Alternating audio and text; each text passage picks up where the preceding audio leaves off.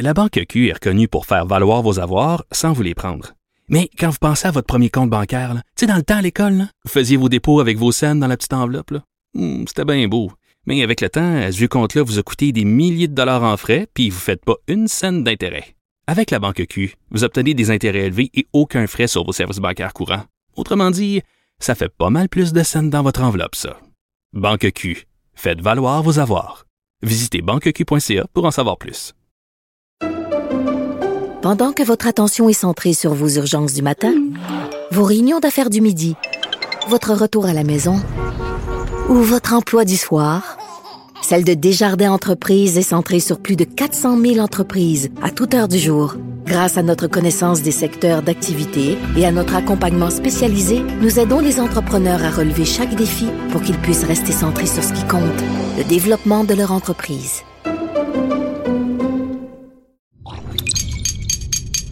Cube Radio.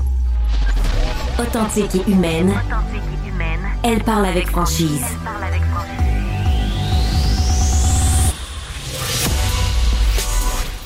Elle traite l'information avec rigueur et efficacité. Une approche fraîchement moderne de l'actualité. Isabelle Maréchal. Bonjour tout le monde. Merci beaucoup d'être à l'écoute de cette émission. Isabelle Maréchal au micro avec vous en remplacement euh, temporaire de Benoît Dutrisac. Euh, on lui souhaite de se rétablir rapidement. Beaucoup de choses à l'émission aujourd'hui. On va commencer euh, tout de suite à parler de ce qui s'est passé vendredi, une attaque qui a traumatisé beaucoup beaucoup d'étudiants et de personnel du collège Montmorency à Laval. En fait, ça a été un cauchemar dont les étudiants aujourd'hui se remettent péniblement. Pour raison-là, d'ailleurs, qu'on le comprend, euh, l'établissement a décidé de suspendre les cours aujourd'hui, justement pour permettre euh, à tout le monde de se remettre euh, de ce confinement qui a été causé par une fusillade qui est survenue près de l'école vendredi. Ça a été une journée épouvantable et aujourd'hui, on essaye de donner un peu de réconfort à tout le monde. Évidemment, on essaye toujours de, la police en tout cas essaie de, de trouver euh, le ou les suspects derrière euh, ces coups de feu. Euh, il y a quand même eu quatre blessés. Il y a apparemment, une des personnes atteintes serait reliée à un, un, un groupe criminalisé qui s'appelle les Flamehead Boys. Évidemment, la police de Laval est sur l'affaire. On va parler tout de suite au président de la Fraternité des policiers de Laval, Sylvain Tardif. Bonjour, Monsieur Tardif. Bon matin, Madame Maréchal. Moi, je pense que l'affaire suit son cours, mais euh, avec vous, je voulais parler surtout de ce, de votre sortie parce que vous regardez ce qui se fait à Montréal en matière de financement, puis en matière de, de lutte contre le crime organisé, euh, et vous trouvez qu'il y a une, une espèce d'injustice par rapport à ce que vous vivez, vous, à Laval? effectivement. Puis, écoutez, en commençant, premièrement, si vous me le permettez, ben, j'aimerais remercier et souligner l'excellent travail, encore une fois, de tous les policiers de Laval qui sont intervenus de près ou de loin sur l'événement de vendredi soir. Euh, il y avait plusieurs patrouilleurs qui étaient déjà en temps supplémentaire sur un deuxième quart de travail lorsque l'événement est arrivé. Puis euh, les policiers d'équipe spécialisée ont quand même quitté leur famille pour revenir au travail parce qu'on sait que, comme vous l'avez dit d'entrée de jeu, là, il y avait plusieurs euh, professeurs et étudiants du collège là, qui étaient confinés. On voulait que ça se déroule le plus rapidement possible. Alors, c'est important de le souligner et ça nous rend très fiers de, les, représenter au quotidien. Et pour tomber dans le vif du sujet, mais effectivement, euh, on a remarqué euh, à la veille de la campagne électorale que la vice-première ministre du Québec et ministre de la Sécurité publique à l'époque, Mme Guilbeault, au mois d'août dernier, avait annoncé un financement de 250 millions sur cinq ans pour le service de police de la ville de Montréal pour combattre la violence armée. Et je vais vous avouer qu'à cette époque-là, on s'est questionné, nous, ici, à la Fraternité des policiers de Laval, à savoir pourquoi il n'y avait pas eu de financement d'octroyer au service de police de Laval pour combattre la problématique qui est tout aussi présente sur le territoire de Laval. Évidemment, nos policiers travaillent fort sur le terrain. Ça a amené le service de police à démontrer, à, mettre de l'avant un bilan positif là, euh, à la fin du mois de septembre. Mais il y a un fait qui demeure, puis on le voit dans les euh, dernières semaines, la violence armée est toujours présente sur le territoire lavallois. Puis on se questionne à savoir comment Québec euh, peut nous assister euh, dans, dans, cette problématique-là. Et on trouvait ça important de joindre notre voix à celle du maire de Laval il l'a dit en, conférence de presse en fin de semaine, ajouter des patrouilleurs sur le terrain, ajouter des policiers dans les escouades spécialisées, c'est ce qu'il souhaite. Il travaille aussi, il souhaite aussi travailler en prévention, évidemment. Mais on est exactement à la même place, la fraternité des policiers de Laval. Ça prend du financement. Ben, je vous comprends tout à fait, M. Tardy. Je pense qu'il y a un effort concerté d'un peu tout le monde à Laval pour euh, avoir son bout aussi du financement. Euh, euh, je ne sais pas si vous avez regardé, tout le monde en parle hier, mais il y avait la, la mairesse de Montréal, Valérie Plante, qui parlait justement de ce budget de 250 millions que Québec a octroyé à la ville de plus là, pour, entre autres, démanteler les, les réseaux organisés, de criminels organisés, arrêter les méchants, comme a dit Valérie Plante, euh, puis avoir bon, ils vont se payer des patrouilles de travailleurs sociaux qu'ils ont déjà, mais ils vont rajouter 25 millions de ce 250 pour bonifier leur patrouille. Vous regardez ça avec un œil jaloux? Ben pas vraiment jaloux parce qu'on comme envieux, mettons vous les enviez un petit peu quand même. Eh, ben, exactement, exactement. Ce qu'on ce qu'on se dit et comme on le dit dans, le, dans, dans notre communiqué, on peut juste se réjouir pour nos collègues de l'autre côté de la rivière. Mais mais ceci étant dit, ça nous ramène au point de départ. Ici, ça se passe, ça se passe et on n'en parle pas parce qu'avec les années, en fait, on a toujours été un petit peu dans l'ombre de la ville de Montréal, qui est beaucoup plus dans l'actualité, évidemment, mais, mais ça se passe sur le territoire de Laval. Hein. Il n'y a que quelques ponts hein, qui séparent. Mais oui, vous venez parler de la rivière. Avez-vous l'impression que, que le monde à Québec, euh, qui est d'ailleurs à Québec, hein? Moi, ça, c'est peut-être un autre problème aussi, hein, M. Tardy, je sais pas ce que vous en pensez, mais faudrait peut-être qu'ils viennent plus à Montréal, les ministres, euh, pour voir un peu comment ça se passe ici, puis être un peu plus conscient que les groupes organisés, les gangs de rue, traversent la rivière. Ils n'ont pas de problème à traverser euh, la rivière des Prairies. Pas. Ben, écoutez, là, on a quelques nouveaux députés de la coalition Avenir Québec sur le territoire. On a aussi euh, maintenant le député de Sainte-Rose, Christopher Skeet, qui est député responsable de la région de Laval. Donc, j'en appelle à, à, toute la communauté euh, politique, euh, notamment au nouveau ministre de la Sécurité publique, M. François Bonnardel, et euh, à tout le caucus caquiste. Il faut prendre acte de ce qui se passe à Laval. Et non seulement ça prend du financement maintenant, mais ça prend du financement de façon pérenne, parce que je ne sais pas si les gens sont au fait de cette situation-là, mais les municipalités qui font le choix d'avoir des services de police municipaux, ben ils les financent à même leur taxe à, même leur taxe municipale. Donc il y a du financement ponctuel qui arrive de Québec une fois de temps en temps, comme dernièrement dans Centaure, le gouvernement a donné un peu de financement à la ville de Laval, mais c'était de façon très très minime par rapport à l'enveloppe de Centaure. Et euh, les citoyens de Laval payent euh, leur euh, le service de police de Laval via leur taxe municipale, mais financent aussi les services de la Sûreté du Québec via leurs impôts. Donc, il y a une, forme d'inéquité qui se crée à ce, moment-là pour les citoyens de Laval, parce qu'il n'y a pas d'argent qui rentre de Québec, et ça, c'est quelque chose, je pense, qui doit être mis de l'avant et ça doit faire l'objet d'études de notre nouveau ministre de la Sécurité publique, là, M. Bonardel. Oui, ça fait plusieurs fois quand même que, que vous l'interpellez. Il y a le maire de Laval qui l'a interpellé. Vous, vous l'interpellez à nouveau. Euh, avez-vous l'impression qu'on que Laval est laissé pour compte? Écoutez, euh, je suis un éternel positif dans la vie. Euh, pour l'instant, je pense que là, on cogne à sa porte. On cogne à la porte du gouvernement. Vous avez raison, ça fait plusieurs fois qu'on cogne à la porte. Mais là, je pense que c'est le temps d'agir, puis je veux euh, faire confiance au gouvernement pour répondre présent.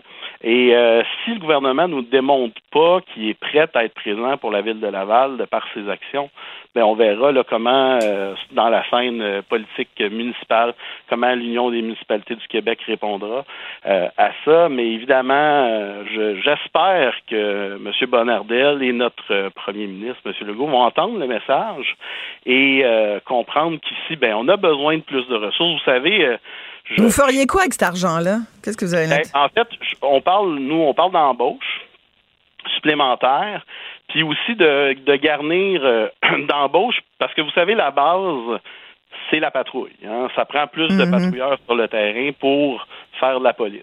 Mais il faut aussi être capable de bonifier nos escouades spécialisées. Mais les gens qui vont aller travailler dans ces escouades-là, bien évidemment, souvent vont venir de la patrouille. Donc, il faut non seulement bonifier les, le service de la gendarmerie, les patrouilleurs, mais il faut aussi augmenter nos escouades spécialisées. Vous savez, nos enquêteurs de crimes contre la personne qui sont rentrés vendredi, ben, il y avait déjà sur un autre événement passé la nuit debout du jeudi au vendredi Hmm. et euh, ils étaient euh, de retour avec leur famille depuis quelques minutes le vendredi soir quand ils sont rentrés au travail, mais ça faisait déjà plusieurs, plusieurs, plusieurs heures qu'ils étaient debout. Ouais. Et avez-vous un problème aussi avec, euh, on a entendu euh, le SPVM au cours des derniers mois et des dernières semaines rappeler à quel point c'était de plus en plus difficile d'avoir des, des patrouilleurs là, pour aller dans certains quartiers, on pense à Montréal-Nord entre autres. Vous, dans votre coin, je pense que le quartier chaud, c'est pas mal Chomédé. Avez-vous de la misère à aller euh, trouver du monde? Non, on n'a pour- pas de misère. Non? On n'a pas de misère ici. Évidemment, là, on vit une réalité qui est peut-être un peu différente là, euh, de nos collègues justement euh, à Montréal. On a euh, pour l'instant un seul poste de police qui vient tout juste d'être transféré en deux régions. Donc, on a toujours des gens là, qui euh, vont travailler là, le quartier Chomédé. Euh, c'est pas vraiment un problème qu'on vit ici. Nos problèmes, c'est euh, nos ressources. hein. On est plus petit, puis si vous regardez, en fait, notre taux d'encadrement au niveau du nombre de policiers par 100 000 habitants, on est excessivement loin de ce qu'il y a à Montréal. Euh, et, et- et dans les 20 plus grandes villes au Canada, là, on est dans la moyenne basse Hmm. le nombre de policiers par 100 000 habitants. Donc, euh, évidemment, ça prend des ressources. On sait que l'École nationale de police a un travail à faire. Euh, faut redorer aussi l'image de la police. Hein. C'est un métier qui est Il y en a qui veulent la définancer. Il y a un mouvement de définancement de la police. Ouais, je suis pas convaincu que c'est euh, que c'est la solution. Ouais. Par contre, euh, et, et on voit là, des acteurs dire il faut travailler en amont. Ça, on est bien d'accord avec ça. Il faut travailler en amont. Il faut travailler avec les différentes ressources, là, notamment les ressources euh, qui, qui sont disponibles pour, pour, pour, pour enlever des armes à feu de sur, de sur le terrain. Mais c'est ça le problème. C'est ça. Comment contrôler les armes à feu? Hier, Valérie Plante disait que c'est pas vraiment la job de la police, puis qu'elle, comme mairesse, elle peut pas faire grand-chose. C'est peut-être la même chose de la part du maire de Laval. C'est probablement ce qu'il dirait aussi. C'est vrai Ben, que c'est le pas- fédéral qui contrôle la police, mais il me semble que c'est la police qui contrôle, pardon, les, les armes à feu, mais la police peut... Vous pouvez faire beaucoup dans le contrôle des armes Eh à oui, feu. définitivement, définitivement. C'est certain que c'est certain, je et là je suis peut-être en désaccord avec Mme Plante parce que c'est le rôle de la police d'enrayer le crime et de saisir les armes à feu, d'obtenir du renseignement criminel pour les trouver, ces armes-là. Évidemment, euh, le gouvernement fédéral a un travail à faire aussi aux frontières. Hein. Mhm. on, on sait que les armes sont disponibles massivement sur le territoire québécois. Euh, les armes euh, proviennent majoritairement des États-Unis. Donc, évidemment, il y a un, il y a un travail à faire. Il faut aussi euh, que, que le fédéral, je pense, continue d'envoyer un message clair aux gens en disant ben euh, si tu te fais prendre avec une arme à feu, ben tu vas faire un temps de pénitencier qui est euh, notable. Mais au-delà de Et c'est pour ça qu'ils vont chercher des jeunes, je pense. Parce que Ben, déjà l'automne dernier, on voyait que les deux tiers là, des, euh, euh, de- des incidents avec armes à feu, c'était des jeunes entre 17 et 21 ans. Et ça, c'est inquiétant. hein. C'est inquiétant parce que cette disponibilité-là d'armes à feu mise dans les mains de ces jeunes-là, euh, qui euh, n'ont pas nécessairement la maturité, et ça devient un peu, c'est, un peu glorifié de, se promener avec une arme à feu. C'est pas quelque chose qu'on voyait il y a 10, 10 15 ans. Euh, donc, c'est, un problème. Il faut, faut agir en amont, mais aujourd'hui, maintenant, il faut aussi saisir un maximum d'armes possibles. Et ça, bien, ça passe par l'ajout de ressources spécialisées, notamment euh, au, euh, dans, dans, dans nos équipes d'enquête, euh, au groupe d'intervention, à la filature, comme M. le maire l'a mentionné, au renseignement criminel. Vous savez, le travail policier, ça s'est complexifié avec les années aussi. Hein. Les enquêtes sont de plus en plus demandantes. Euh, on a une multiplication de demandes en extraction de données sur les divers appareils numériques, cellulaires. Euh, les demandes de compléments de rapport de la, part du directeur des poursuites euh, criminelles et pénales sont constantes. Il y a la pression de l'arrêt Jordan aussi.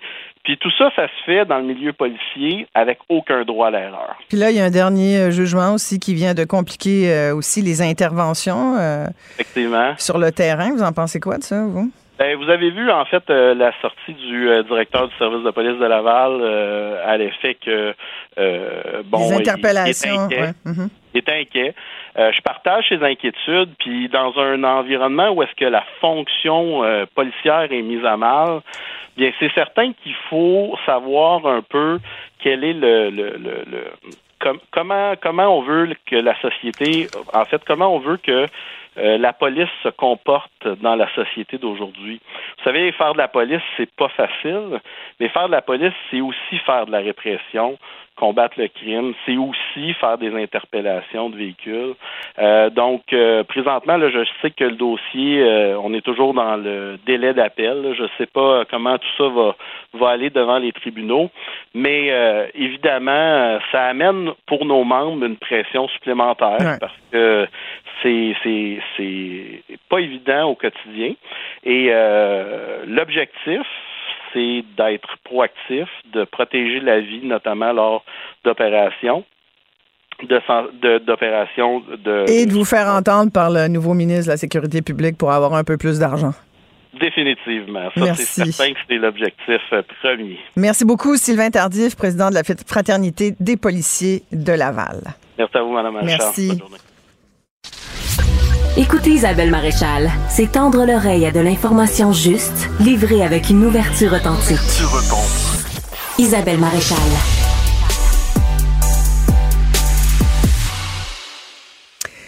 Un quatorzième féminicide au Québec. Euh, c'est en fin de semaine qu'on a vu ça. Euh, et c'est toujours, euh, c'est toujours profondément émouvant et surtout inquiétant parce qu'on a l'impression que euh, on en parle un peu plus effectivement aujourd'hui, mais malheureusement toujours aussi imprévisible. Encore une situation où, selon ce qu'on en sait jusqu'à maintenant, le suspect serait donc le conjoint. Pas d'antécédents. Et encore, selon les voisins, un couple sans histoire.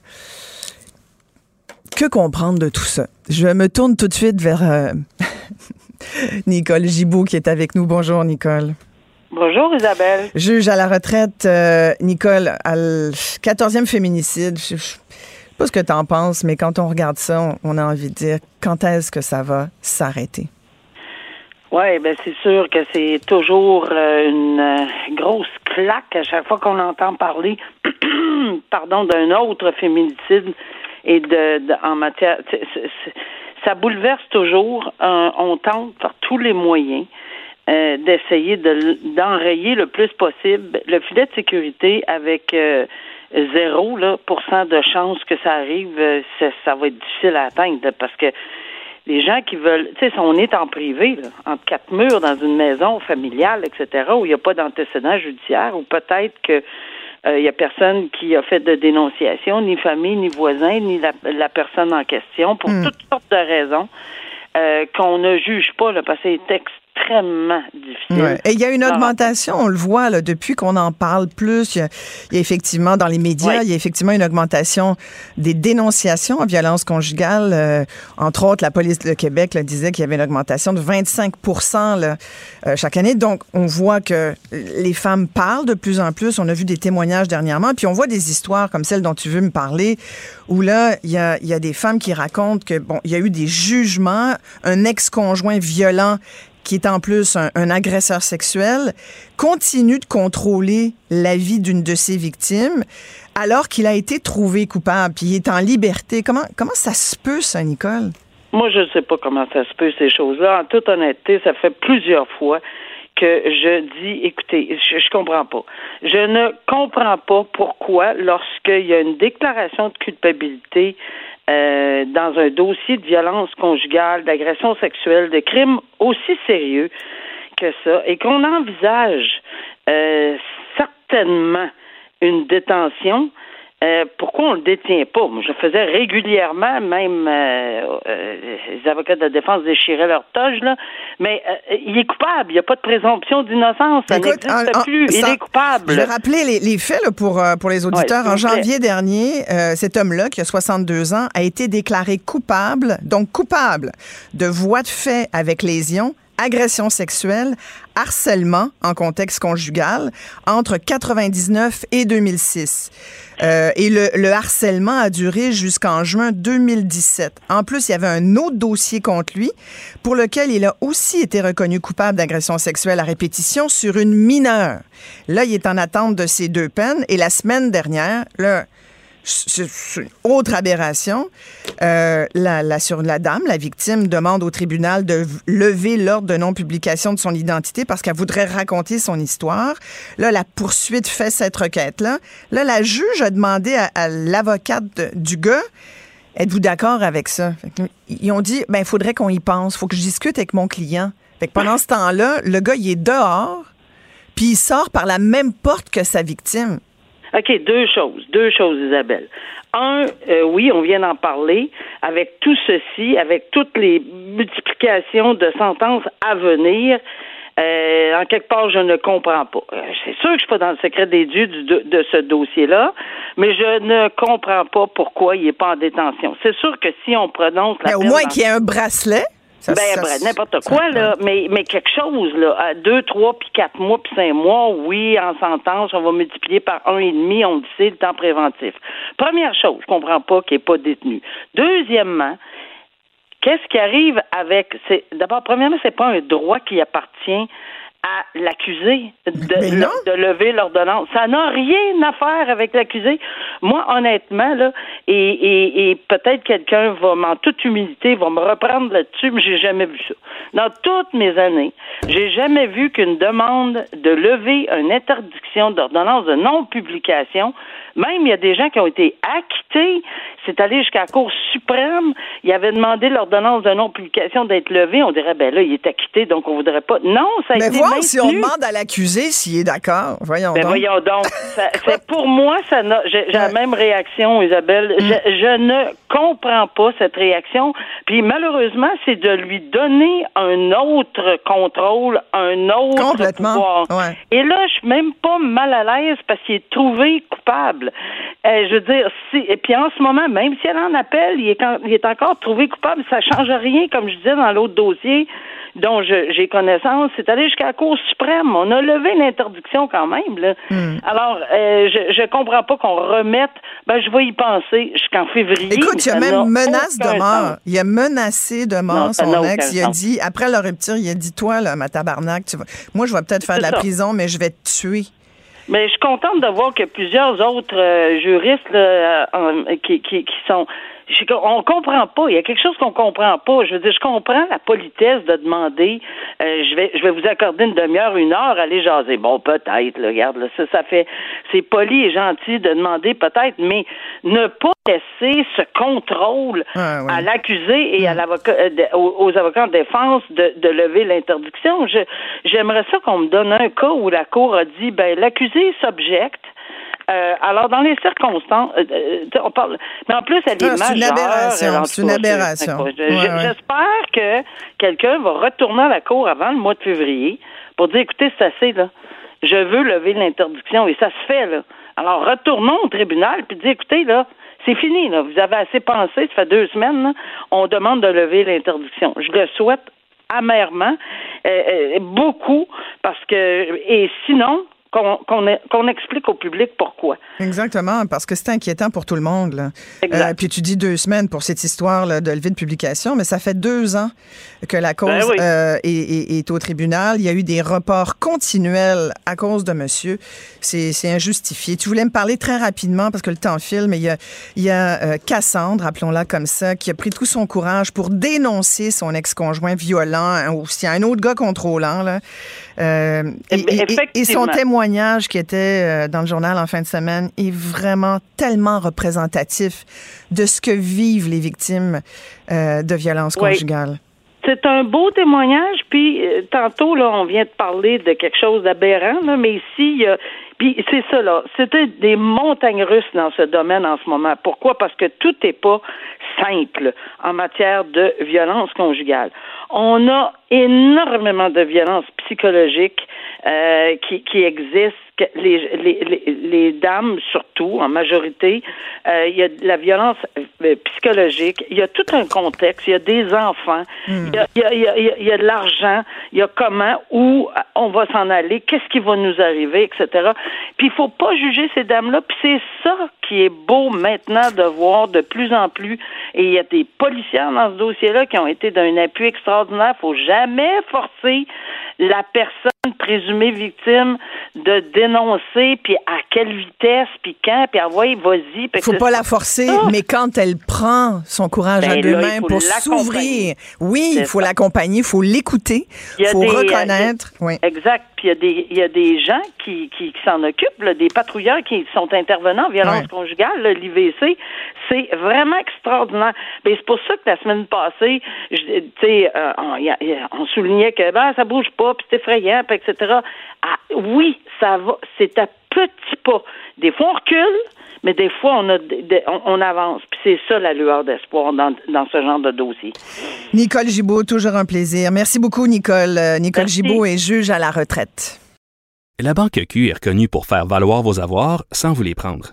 Mais quand vous pensez à votre premier compte bancaire, tu sais, dans le temps à l'école, vous faisiez vos dépôts avec vos scènes dans la petite enveloppe. Hmm, c'était bien beau.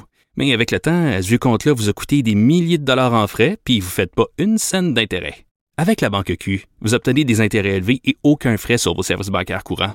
Autrement dit, ça fait pas mal plus de scènes dans votre enveloppe, ça. Banque Q, faites valoir vos avoirs. Visitez banqueq.ca pour en savoir plus. Pendant que votre attention est centrée sur cette voix qui vous parle ici, ou encore là, tout près ici, très loin là-bas, Celle de Desjardins Entreprises est centrée sur plus de 400 000 entreprises partout autour de vous. Depuis plus de 120 ans, nos équipes dédiées accompagnent les entrepreneurs d'ici à chaque étape pour qu'ils puissent rester centrés sur ce qui compte, la croissance de leur entreprise.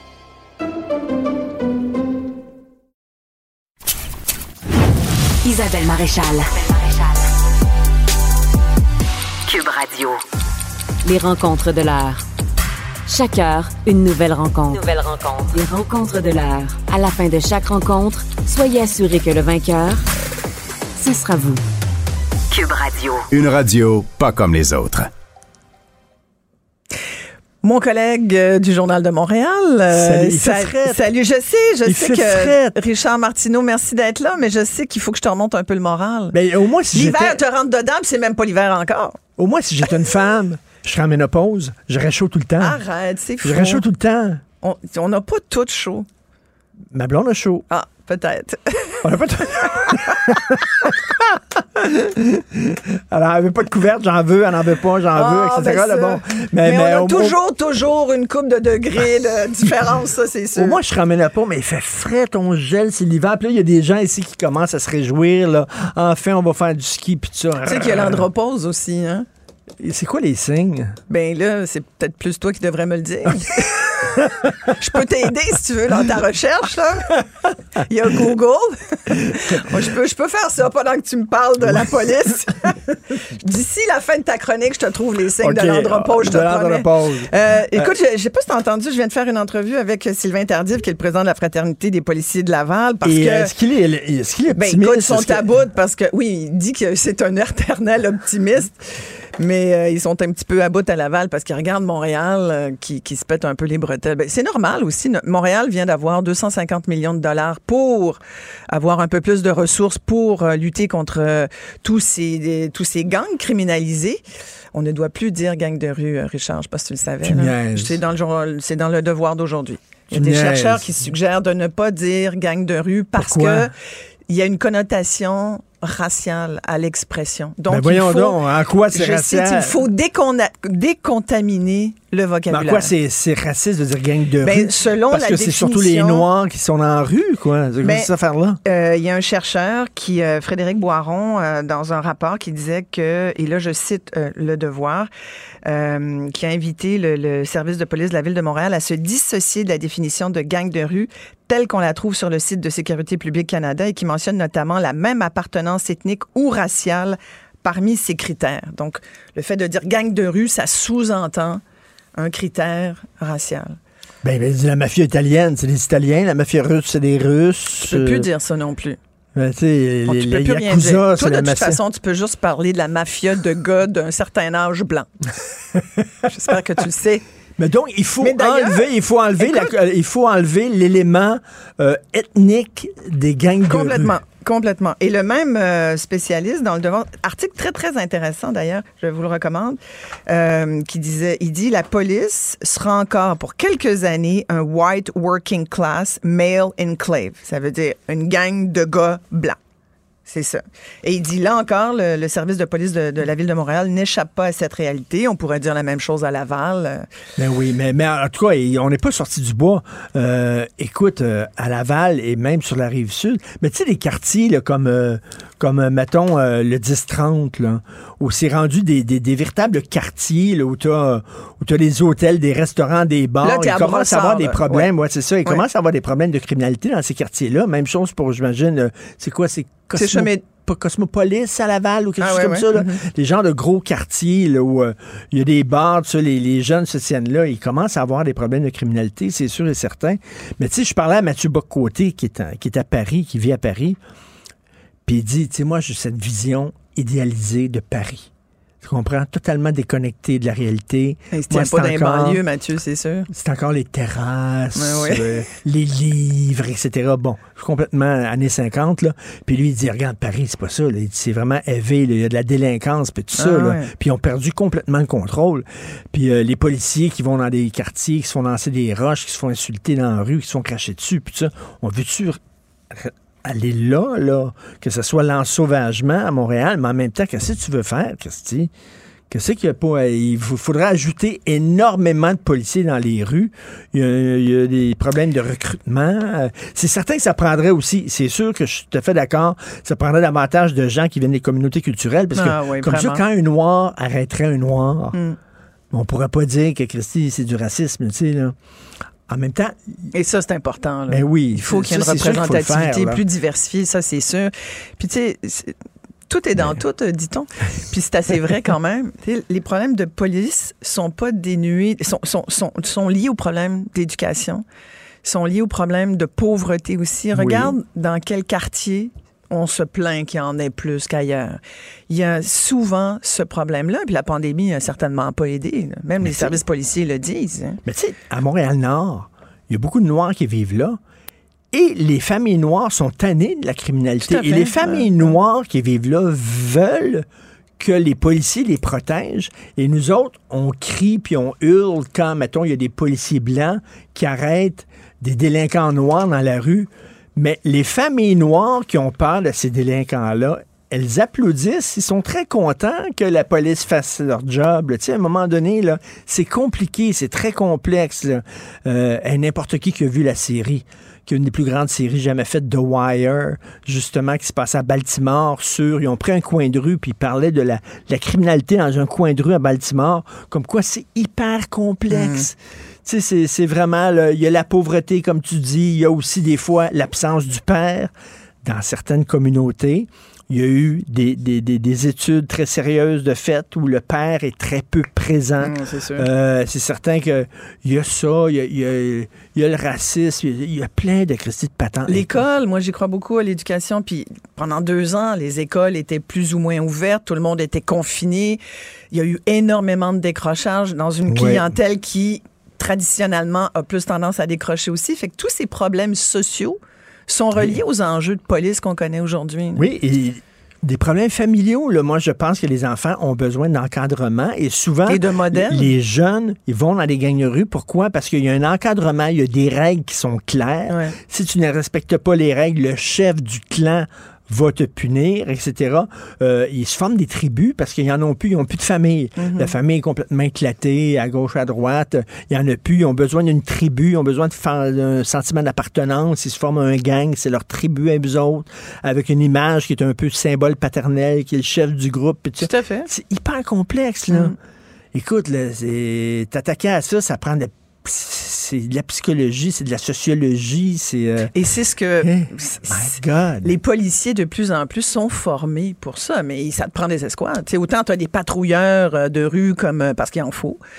mais autant ça te prend des policiers de plus en plus psychologues. Et c'est pour ça, tu sais, qu'il y, a une certaine gauche, des fois, qu'on critique, mais qui disent que, tu sais, euh, défendre de police, puis tout ça, c'est mhm. certain que, bon, c'est pas le temps d'enlever de, l'argent à la police, mais les gens qui disent, on demande aux policiers de faire des jobs que des travailleurs de rue pourraient faire. En face, le parc Émilie Gamelin, c'est les policiers qui s'occupent des toxicomanes, des sans-abri. Pourquoi c'est pas des travailleurs sociaux? On libérerait les policiers, qu'eux autres s'attaqueraient au banditisme et à la criminalité.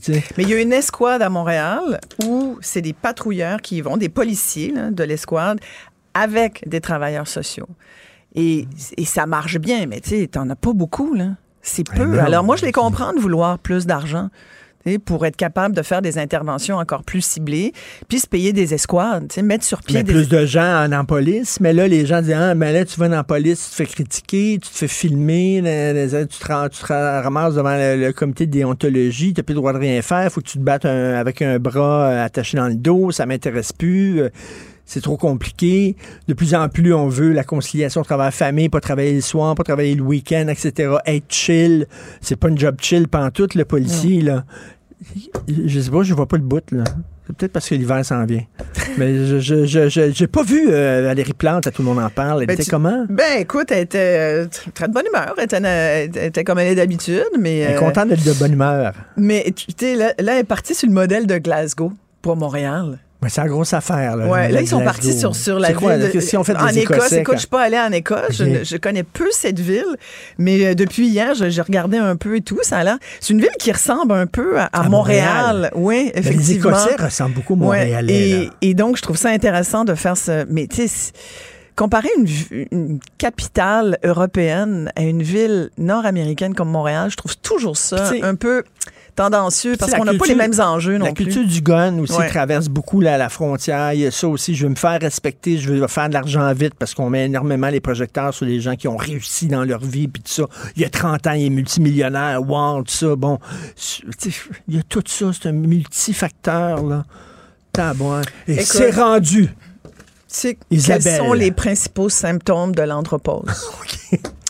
Alors, il faut quand même dire à nos auditeurs que, à part, il n'y a pas que Richard Martineau qui va être frappé par ça s'il l'est pas déjà. Moi, je soupçonne qu'il soit. Tu vas me parler de testostérone. Il y a 20% des hommes après 50 ans et jusqu'à 50% des hommes après 70 ans. Euh, mais, mais quand même, euh, c'est pas tous les gars qui en ont, tu vois. Euh, c'est quoi les symptômes? Les symptômes, ça ressemble pas mal à ce qu'on vit. Alors, on devrait, vous devriez compatir. Baisse de la libido. Ça, celle-là, là, je l'ai surtout dit en premier parce que je savais que ça devait t'affecter beaucoup. Ben, je, pense, moins au sexe que je pensais ah, avant. Tu je peux te le dire. Je trouve, si tout le temps que j'ai pensé quand j'étais jeune à penser au cul, si ce temps-là, j'aurais... Si t'avais investi, imagine, tu serais millionnaire. Si j'avais lu des livres plus, euh, si j'avais écrit, écoute, j'aurais une œuvre monumentale aujourd'hui. Bouffée de chaleur, sueur nocturne, diminution de la force et de la masse euh, musculaire, trouble érectile. Non ça va bien de ce côté-là. Baisse de l'estime de soi, je dirais que ça va bien aussi. Trouble de l'humeur, colère, dépression, irritabilité. Euh, irritabilité, tout le temps été irritable. Tout le temps été à bout. Ben, euh, fatigue. Trouble de la concentration et de la mémoire. Euh, peut-être, peut-être, ça m'arrive de plus en plus de dire, tu sais, le gars, là. Voyons, comment il s'appelle? Tu sais, le gars, là, l'acteur, là. Tu sais, dans le film, là, il y a les cheveux noirs, là, tu sais, là. Trouble du sommeil et augmentation de la graisse corporelle. Alors voilà, messieurs, vous êtes avertis, ça vous arrive à vous aussi. Merci beaucoup, C'est pas Richard. ça. Ben là, qu'est-ce que tu On bande plus, on grossit, on n'a plus de muscles. Tabarnouche, on est rendu comme des cristaux de blob. Dégueulasse. Mais vous pensez que vous étiez différent, hein? C'est ça. Mais voilà pour toi. Merci, beaucoup. La Banque Q est reconnue pour faire valoir vos avoirs sans vous les prendre. Mais quand vous pensez à votre premier compte bancaire, tu sais, dans le temps à l'école, vous faisiez vos dépôts avec vos scènes dans la petite enveloppe. Hmm, c'était bien beau. Mais avec le temps, ce vieux compte-là vous a coûté des milliers de dollars en frais, puis vous ne faites pas une scène d'intérêt. Avec la banque Q, vous obtenez des intérêts élevés et aucun frais sur vos services bancaires courants. Autrement dit, ça fait pas mal plus de scènes dans votre enveloppe, ça. Banque Q, faites valoir vos avoirs. Visitez banqueq.ca pour en savoir plus.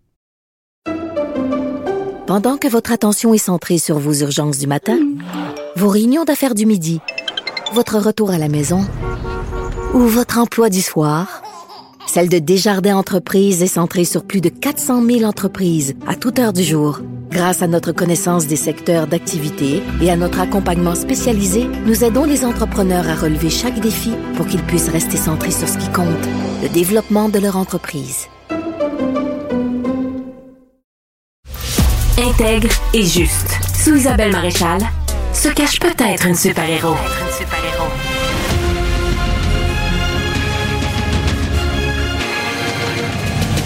Isabelle Maréchal. superbe, sublime, merveilleuse. Sauf que ce gars-là est quand même euh, rationnel et pragmatique. Ça pose un très grave problème. Je t'assure qu'il n'y a aucun politologue sérieux qui va te dire oh, Un politologue, pas comme les autres. Loïc Tassi. C'est pas le temps de faire ça. Bonjour Loïc. Bonjour Isabelle. Tu sais, je t'entendais avec Richard parler de la représentativité des Noirs. Est-ce que tu sais combien il y a de personnes qui ont la peau noire au Québec, le pourcentage? Mm, vas-y, as-tu le chiffre? 4% Oui. Puis là-dessus, il y en a la moitié qui ont moins de 20 ans parce que c'est une population qui est très jeune en général. Mm-hmm. Donc, tu dis, oui, mais vous voulez une représentativité? Moi, je veux bien. Puis il y en a une plus grande concentration à Montréal. Puis je ne nie pas non plus qu'il y a des gens à Montréal qui se font arrêter juste parce qu'ils ont la peau noire. Ça arrive, malheureusement, ce genre de choses. Mais tu sais, euh, que ça dire dénoncer que ça va rester, que la police de Montréal va rester blanche, ben oui, parce que, tu sais, je veux dire, 96 de la de la population est non noire. Puis si tu vas aller chercher les autres, ben tu descends C'est 87. À euh, dernière fois que j'ai regardé, la stat, c'était autour de 87 des, des Québécois qui sont euh, d'origine caucasienne, disons-le ben, comme ça. Oui. Ben, ça va rester ça. Ouais. c'est la majorité. Euh, puis c'est normal que ce soit comme ça. C'est complètement bizarre ce genre de discours. Enfin, je sais que c'est pas pour ça que, je, que tu m'appelles. Mais je suis content que ça t'interpelle et j'espère que ça fait euh, le même ben, effet. oui, ce qui m'interpelle, c'est que les gens parlent sans avoir les chiffres. Hmm. tu, vas chercher des chiffres, puis ensuite tu discutes. Je veux bien, mais tu fais pas le contraire. Ben, c'est parce qu'il y a un courant aujourd'hui dans les discussions où dès que tu parles ah, de, où tu te fais pointer du doigt rapidement. Là. Oui, puis ça vient des États-Unis. Euh, tu sais, les gens plaquent les, ce qui se passe aux États-Unis à ce qui se passe ici, et c'est pas du tout la même chose. Et, et, ça se passe malheureusement aussi dans des communautés culturelles latino-américaines ou afro-américaines, et les gens disent ah ben au Québec euh, ceci, ce... non vous reprenez une, une, analyse qui est valable aux États-Unis, mhm. mais qui ici n'a pas du tout la même valeur, mhm. très loin de là, tu qui n'est probablement pas valable non plus. Tu me parles des États-Unis, parlons un peu de Joe Biden qui rencontrait euh, Xi Jinping justement. Euh, euh, première rencontre depuis l'élection du président américain. On veut renouer avec, on veut renouer le dialogue hein, parce qu'il y avait beaucoup de tensions entre ces deux-là. Oui, ils se sont quand même parlé euh, par vidéoconférence euh, à cinq reprises depuis l'élection de Joe Biden, mais ils s'étaient jamais vus en personne. Et les mhm. deux, on dit ah c'est merveilleux, on se voit en personne. Et on peut se parler. Et ce qui est très bon signe, c'est que la, la, réunion a duré trois heures. Ça a été une réunion en profondeur. On a juste vu, si tu veux, au départ, l'un et l'autre qui lisaient un, court texte avec de bonnes intentions de part et d'autre. Mais on sait que ça a duré donc trois heures. Et à la fin, euh, Biden a dit, écoutez, oui, on a discuté d'un certain nombre de sujets très chauds. On a discuté de Hong Kong, du Xinjiang, euh, du Tibet. On a discuté des pratiques commerciales chinoises qui sont des pratiques hors marché. Euh, on a aussi discuté euh, des actions coercitives de la Chine contre Taïwan. Donc oui, il y a eu beaucoup de, choses qui se sont dites et je pense qu'on a posé des balises. C'est-à-dire mhm. que les Américains ont, dû dire aux Chinois, bah, si vous faites telle et telle chose, ben, nous on va intervenir. Et les Chinois ont fait la même chose aussi. Donc, euh, on a un peu peut-être établi les règles du jeu pour les années qui vont venir. Et encore une fois, c'est pas un jeu, c'est un jeu très dur euh, qui se joue. Il y a une rivalité entre la Chine et les États-Unis qui est extrêmement dure. Mais ouais, depuis trois ans, là, c'est, c'est, il faut, plus que ça, en fait. Oui, oui, mais t'as raison. Depuis trois ans, ça s'est accentué et euh, cette rivalité-là euh, arrive quand même à, un niveau où on veut pas que ça déborde. Je pense que de part et d'autre, on ne veut pas qu'il y ait de guerre entre les deux. Néanmoins, Xi Jinping a eu des paroles très très dures. Il a parlé du poids de l'histoire. Or, l'histoire, c'est lui qui l'interprète. Et dans la bouche d'un marxiste, ça veut dire c'est le, marxisme dialectique, c'est la lutte de classe qui est posée comme ça à l'échelle mondiale. Donc lui, dans cette vieille logique-là, euh, il n'en sort pas. Et euh, c'est sûr qu'il va y avoir encore beaucoup de contraintes euh, avec avec la Chine. Sur Taïwan, il a dit écoutez, Taïwan, ce sont des affaires interne, c'est pas vrai, euh, c'est pas des affaires internes, il aimerait que ce le soit, euh, mais encore là, on, a l'impression, peut-être que je suis trop optimiste, mais on a l'impression qu'il y a un certain nombre de, de, balises qui ont été posées, et puis il y a un endroit où les deux se sont entendus, euh, il y a, euh, tu sais, il y avait la réunion samedi, oui? Mhm. du, du, du, oui, il y avait la réunion samedi de l'ASEAN, il y a, il y a Li Keqiang, qui est le premier ministre chinois, qui a dit, nous ne voulons pas que la bombe nucléaire soit utilisée en Ukraine. Non, non, Tactique, stratégique, on n'en veut pas. Les Chinois n'avaient jamais été aussi loin, ils n'avaient jamais dit ça comme ça. Et ça, si tu veux, ben oui, tu dis la même chose, moi je dis la même chose, mais ils l'avaient pas encore dit. Et c'est bon qu'ils l'aient dit. Juste pour ça, ça, valait la peine d'avoir cette rencontre-là. Absolument. Au moins, on est content qu'ils soient d'accord sur le fait qu'une guerre nucléaire euh, ne pourrait pas être euh, être menée. Ils n'en veulent pas. Ils, sont contre l'utilisation de l'armement nucléaire. C'est ça qu'ils disent euh, tous mm. les deux. Et d'ailleurs, là-dessus, Joe Biden a dit quelque chose de très intéressant à, à, Xi Jinping. Il leur a dit, il a dit aux Chinois, écoutez, si vous n'arrivez pas à comment dirais-je, si vous n'arrivez pas à contrôler la Corée du Nord davantage, nous, on va être obligés d'être beaucoup plus présents en termes de sécurité dans la région. Alors, ce problème de la Corée du Nord, ce n'est pas juste notre problème, c'est votre problème aussi. Et tant que la Corée du Nord va continuer à s'armer euh, de manière nucléaire, etc., de plus en plus, ben nous, on va être obligés d'être de plus en plus présents, simplement parce qu'on veut aider nos alliés. Et ça, c'est très intéressant aussi qu'il y ait eu hmm. cette rhétorique parce que ça veut dire que euh, la balle est dans le camp des Chinois maintenant là-dessus. Voilà. Tu vas me parler de quelqu'un qui fait couler beaucoup d'encre, pas que sur euh, Twitter. Euh, c'est Elon Musk. Oui, c'est quelqu'un que j'aime pas beaucoup, Elon non, Musk. Non, moi non plus. Pas, je pense qu'ils vont beaucoup de vent. Euh, puis euh, je pense que ces produits sont. Euh, mais alors, il a déclaré des choses absolument incroyables. Euh, tu sais qu'il a déclaré qu'il voulait pas que les gens travaillent de la maison, alors que tout le monde. Non, non, il a dit, il a ramené tout le monde au bureau. Il en a mis à pied la moitié, je pense. A... Oui. Tu sais, mais tu, quel mais est-ce qu'il, moi je me disais, est du micromanagement. Est-ce qu'il est en... des sols. Ah oui, oui. Il est en train de, de, de, de couler Twitter carrément. C'est ce que je crois. C'est ce que je crois. Et Tesla. Parce qu'en plus, le bonhomme a le front de déclarer qu'il travaille 7 jours sur 7, presque 20, 17 heures par jour. Puis là, tu dis, oui, mais garde, tu es à la fois le patron de Twitter et de Tesla, plus quelques autres entreprises. Mais tu peux pas t'occuper de tes entreprises. C'est pas vrai, ça, que euh, tu peux t'occuper à temps partiel, parce que ça revient à ça, de chacune de ces entreprises. Ça, ce sont toutes des entreprises qui exigent euh, un directeur à temps plein, un PDG à temps plein. Puis toi, ben, tu divises ton temps entre toutes ces entreprises-là et tu sors des absurdités, tu fais du micromanagement.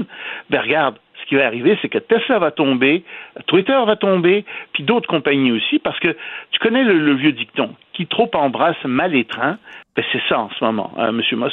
En étant gentil, parce que je pense qu'en plus, euh, c'est pas nécessairement. Je pense qu'il y a eu beaucoup de chance, plus que, d'être un très bon gestionnaire, même si c'est l'homme le plus riche au monde avec 200 milliards de dollars. Parce que même des experts euh, lui disent arrête, Elon, es en train de, de nuire euh, au titre Mais il a fait Quelque chose de terrible en plus. Il a appuyé les républicains publiquement sur Twitter au nom d'une supposée d'un supposé équilibre, tu sais.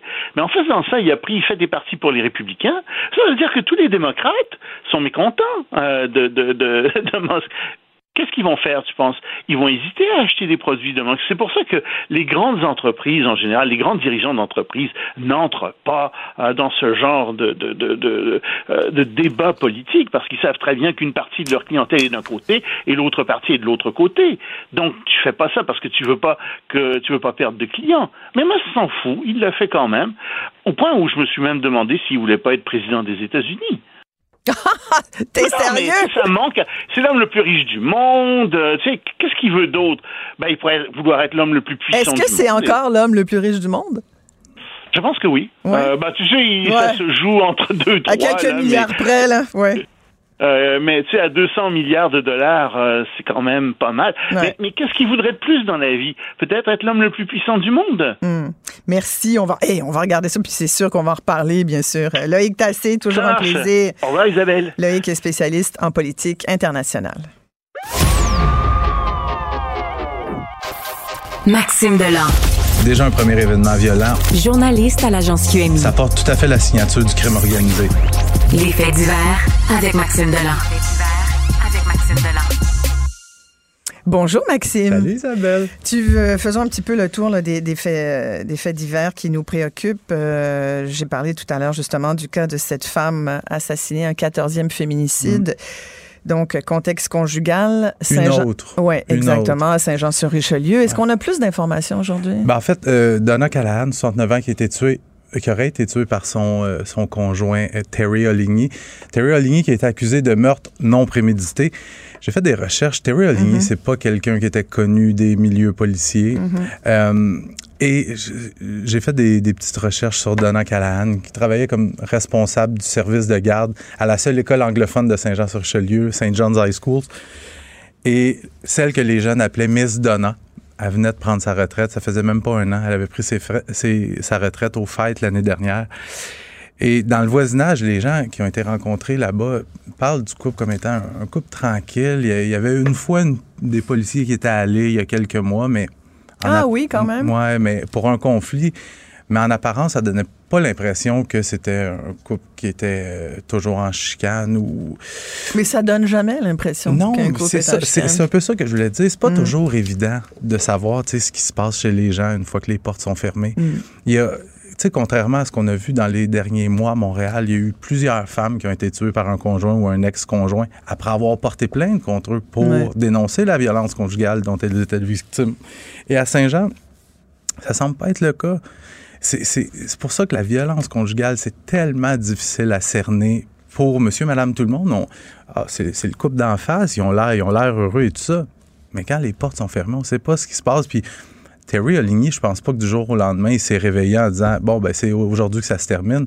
Il y avait probablement des signes avant-coureurs, ils ont probablement des antécédents ensemble, mais que les gens malheureusement n'étaient pas au courant. Donc une quatorzième. Je te rappelle l'année dernière, il y avait eu 18 femmes tuées dans mhm. un contexte conjugal. Ça avait été une année je dirais pas record, mais depuis 2008, ça avait été l'année la plus meurtrière euh, pour les femmes. Et cette année, on est déjà rendu à 14. Oui, ouais. Puis euh, il faut rappeler que dans les prochains jours, je pense c'est la semaine prochaine, euh, on va commencer les 12 jours d'action contre la violence faite aux femmes. C'est mhm. donc un sujet dont on va parler, euh, bien sûr, dans l'actualité. tu veux me parler de ben, revenons un peu quand même sur les événements de Saint-Jean et de Laval. J'en ai beaucoup parlé de ce qui s'est passé au Collège Montmorency. Euh, en ce qui concerne ces deux événements, prenons celui de Saint-Jean d'abord. Ben, je, veux, je, veux, revenir sur euh, ces événements-là. Je te rappelle, à Saint-Jean, un, jeune homme, un étudiant du cégep de 19 ans qui s'est présenté au cégep avec sa traditionnelle veste par balle.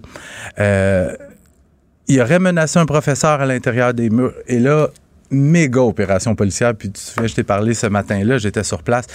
Il y avait des policiers, il y avait les gens qui étaient confinés à l'intérieur. Et là, il y avait énormément d'inquiétudes chez les étudiants, chez les parents, puis chez le personnel aussi. Il y avait énormément de parents sur place. Les gens étaient inquiets. Et là. Ah non, mais c'est traumatisant. Là. Ben oui, parce que il faut comprendre qu'il y a une enquête policière qui, qui avance à, pas de géant à ce moment-là. Et les policiers veulent pas trop en dire, mais veulent rassurer les gens aussi, parce qu'à ce moment-là, la situation était sous contrôle. On, voulait vérifier qu'il n'y avait pas de menace, sauf que pour les gens qui sont impliqués directement, c'est très inquiétant. Et le soir même, à Laval, fusillade juste à côté du collège Montmorency. Là, ce qu'on apprend, c'est que c'est une histoire de gang de rue. Moi, je veux parler, je veux parler. Les membres de gangs de rue n'ont aucune considération quand il est question d'ouvrir les fusillades. C'est pas la première fois. J'ai pris des notes. Être à côté du cégep ou pas, ah, s'en foutre. Là. Ça, aurait pu être, ça aurait pu être devant un centre commercial. À Montréal, euh, à Montréal, je te rappelle, dans, les, dans la dernière année, il y a eu euh, des conflits de gangs de rue où des coups de feu ont été tirés, que des projectiles ont transpercé la fenêtre d'une garderie. L'année passée à Laval, une fusillade qui avait transpercé la vitrine d'une bibliothèque. Euh, au cours des derniers mois, on a aussi vu des fusillades avec des projectiles qui ont été tirés à partir des cours d'école, ah primaires, des vides d'écoles qui ont été transpercées. Euh, je trouve que ces, ces, ces deux événements-là sont très inquiétants dans la mesure où... Ils témoignent de quelque chose. Oui, puis depuis le début de l'année, ça fait quand même une vingtaine d'années, je suis journaliste, dont 15 ans uniquement au fait divers. Puis depuis le début de l'année scolaire, je me souviens pas avoir vu autant d'écoles évacuées, euh, que ce soit pour des menaces sur les réseaux sociaux, mm. des appels à la bombe, des, des, gens qui ont vu un suspect potentiellement armé sur le terrain de l'école. Là, on voit le collège Montmorency, le cégep à Saint-Jean. Mm là, je ne sais pas ce qui se passe, mais il y a un. Comme une montée en puissance. Oui, hein, puis les, les, réseaux sociaux, la montée en flèche des réseaux sociaux. tu vois, au Collège Montmorency, on apprenait qu'il ne s'était jamais pratiqué là, pour un, confinement dû à un acte comme ça. Ça aussi, c'est inquiétant. ça pose la question est-ce qu'on ne devrait pas, peut-être, dans nos écoles, en même temps, il faut faire attention parce que tu ne veux pas créer un sentiment d'insécurité constant. Puis mhm. l'école doit rester un lieu d'apprentissage. Tu sais, les, les, jeunes, ils passent leur vie. Donc, il faut que ça soit le fun. Tu ne veux pas te, lever le matin en te disant je vais aller à l'école puis je, suis peut-être à risque. Ben, c'est pas ça du tout. Mais les établissements scolaires, on mm. s'entend que c'est l'endroit où tu devrais te sentir le plus en sécurité. Exact, ouais. Puis là, ce qu'on a vu, c'est on a vu des gens qui sont fait tirer dessus, qui sont rentrés comme on rentre à la boulangerie là, au cégep. Et tout ça survient, Isabelle, alors qu'aux États-Unis, on en a parlé euh, la semaine dernière. En fin de semaine, sept morts, deux blessés dans des fusillades sur des campus universitaires. J'ai vu. Euh, je, trouve ça, je trouve ça inquiétant ce qui se passe. Je trouve ça inquiétant que ce soit nos jeunes qui en subissent les conséquences. Parce qu'il y a des jeunes. Il n'y a rien arrivé de grave à Saint-Jean. Ça a été contrôlé. Mais il y a des gens qui sont marqués par ces événements-là. Mm. rester une journée complète confiné dans une classe. Bref. Tout à fait. Un petit mot sur euh, cette femme qui terrorise Mirabel avec sa Lamborghini. C'est pas indiscret, Isabelle. Combien de tickets tu as eu dans ta vie? Ben, pas tant, là. Certainement pas pour euh, du bruit comme ça, puis j'achale pas mes voisins. On pourrait dire ça se compte sur les doigts d'une ou deux mains. Ouais. Je sais pas si tu te souviens de cette histoire-là. C'est une jeune femme de 21 ans, Amanda Lévesque. Oui, je m'en souviens, c'est ça. Elle a fait vivre un véritable cauchemar aux résidents de Mirabel depuis, euh, depuis l'été, dans le fond. Elle, on dit raiser son moteur de sa Lamborghini Huracan, qui vaut au bas mot 250 000 Et elle, toutes les nuits, elle roule dans les secteurs résidentiels. Il y a des gens, ça les empêche de dormir. Il y en avait qui racontaient, ils disaient, ça fait des nuits que j'ai pas dormi. Euh, Elle a reçu 14 contraventions depuis la fin juillet. Eh bien, Isabelle, j'annonce qu'elle a reçu son 15e, 16e et 17e ticket dans les derniers jours. La SQ qui nous apprend ce matin qu'elle a été interceptée alors qu'elle roulait à 170 km/h sur l'autoroute 15 dans le secteur de Mirabel. C'est pas un cas où tu, prends le véhicule puis tu le, tu, je sais pas, tu le prends puis... Euh, tu, le mets quelque part au garage. tu le vends aux enchères, mais quand les policiers ont voulu l'intercepter, elle a accéléré, à zigzaguer entre les voitures, elle a fini par être interceptée quelques kilomètres plus loin dans le secteur de Blainville. Ils n'ont pas saisi son véhicule? Euh, ils ont saisi, ils ont remorqué son véhicule, ils ont saisi son, ils ont confisqué, son permis de conduire a été suspendu pour sept jours. Elle a reçu une contravention, tiens-toi bien, de 3 448 18 points d'inaptitude. Là, je, te rappelle, depuis la fin juillet, elle est rendue à 17 contraventions. la technique, ce que les gens font dans ce temps-là, ils ne payent pas leur contravention. Fait que là, ils repoussent, repoussent, repoussent, plaide non coupable. Fait qu'elle a encore théoriquement un permis de conduire valide, même si elle a euh, des dizaines de points d'inaptitude à son dossier. Mais ça, je comprends pas ça. Moi non plus. C'est une autre affaire qu'on comprend pas. Moi non plus, mais comment ça se les policiers du secteur, visiblement, sont sur son cas. elle a eu 17, euh, 17 tickets depuis, la fin du juillet. elle a 17 contraventions, elle ne les paye pas, puis elle continue de rouler à 170 km/h, puis à écœurer ses voisins la nuit. Mais c'est rendu à ce point-là, c'est un danger public. Ben oui. C'est la sécurité des gens qui est, qui est mise en jeu. Ça sera à suivre. On pourrait faire un jeu de mots facile, dire qu'il y en a qui dorment au gaz. C'est là où d'habitude j'ai un petit poupou. Isabelle Maréchal, toujours la pédale au plancher. la pédale au plancher, c'est très bon ça. merci beaucoup Maxime Ça plaisir. Salut Isabelle. La Banque Q est reconnue pour faire valoir vos avoirs sans vous les prendre.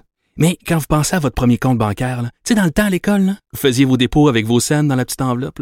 Hmm, c'était bien beau. Mais avec le temps, ce vieux compte-là vous a coûté des milliers de dollars en frais, puis vous ne faites pas une scène d'intérêt.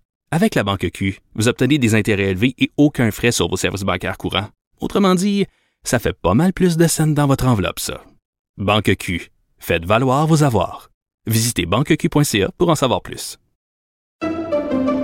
Pendant que votre attention est centrée sur cette voix qui vous parle ici, ou encore là, tout près ici. Très loin là-bas. Ou même très, très loin. Celle de Desjardins Entreprises est centrée sur plus de 400 000 entreprises partout autour de vous. Depuis plus de 120 ans, nos équipes dédiées accompagnent les entrepreneurs d'ici à chaque étape pour qu'ils puissent rester centrés sur ce qui compte, la croissance de leur entreprise.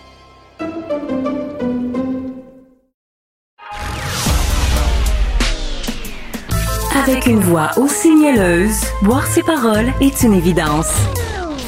Isabelle Maréchal.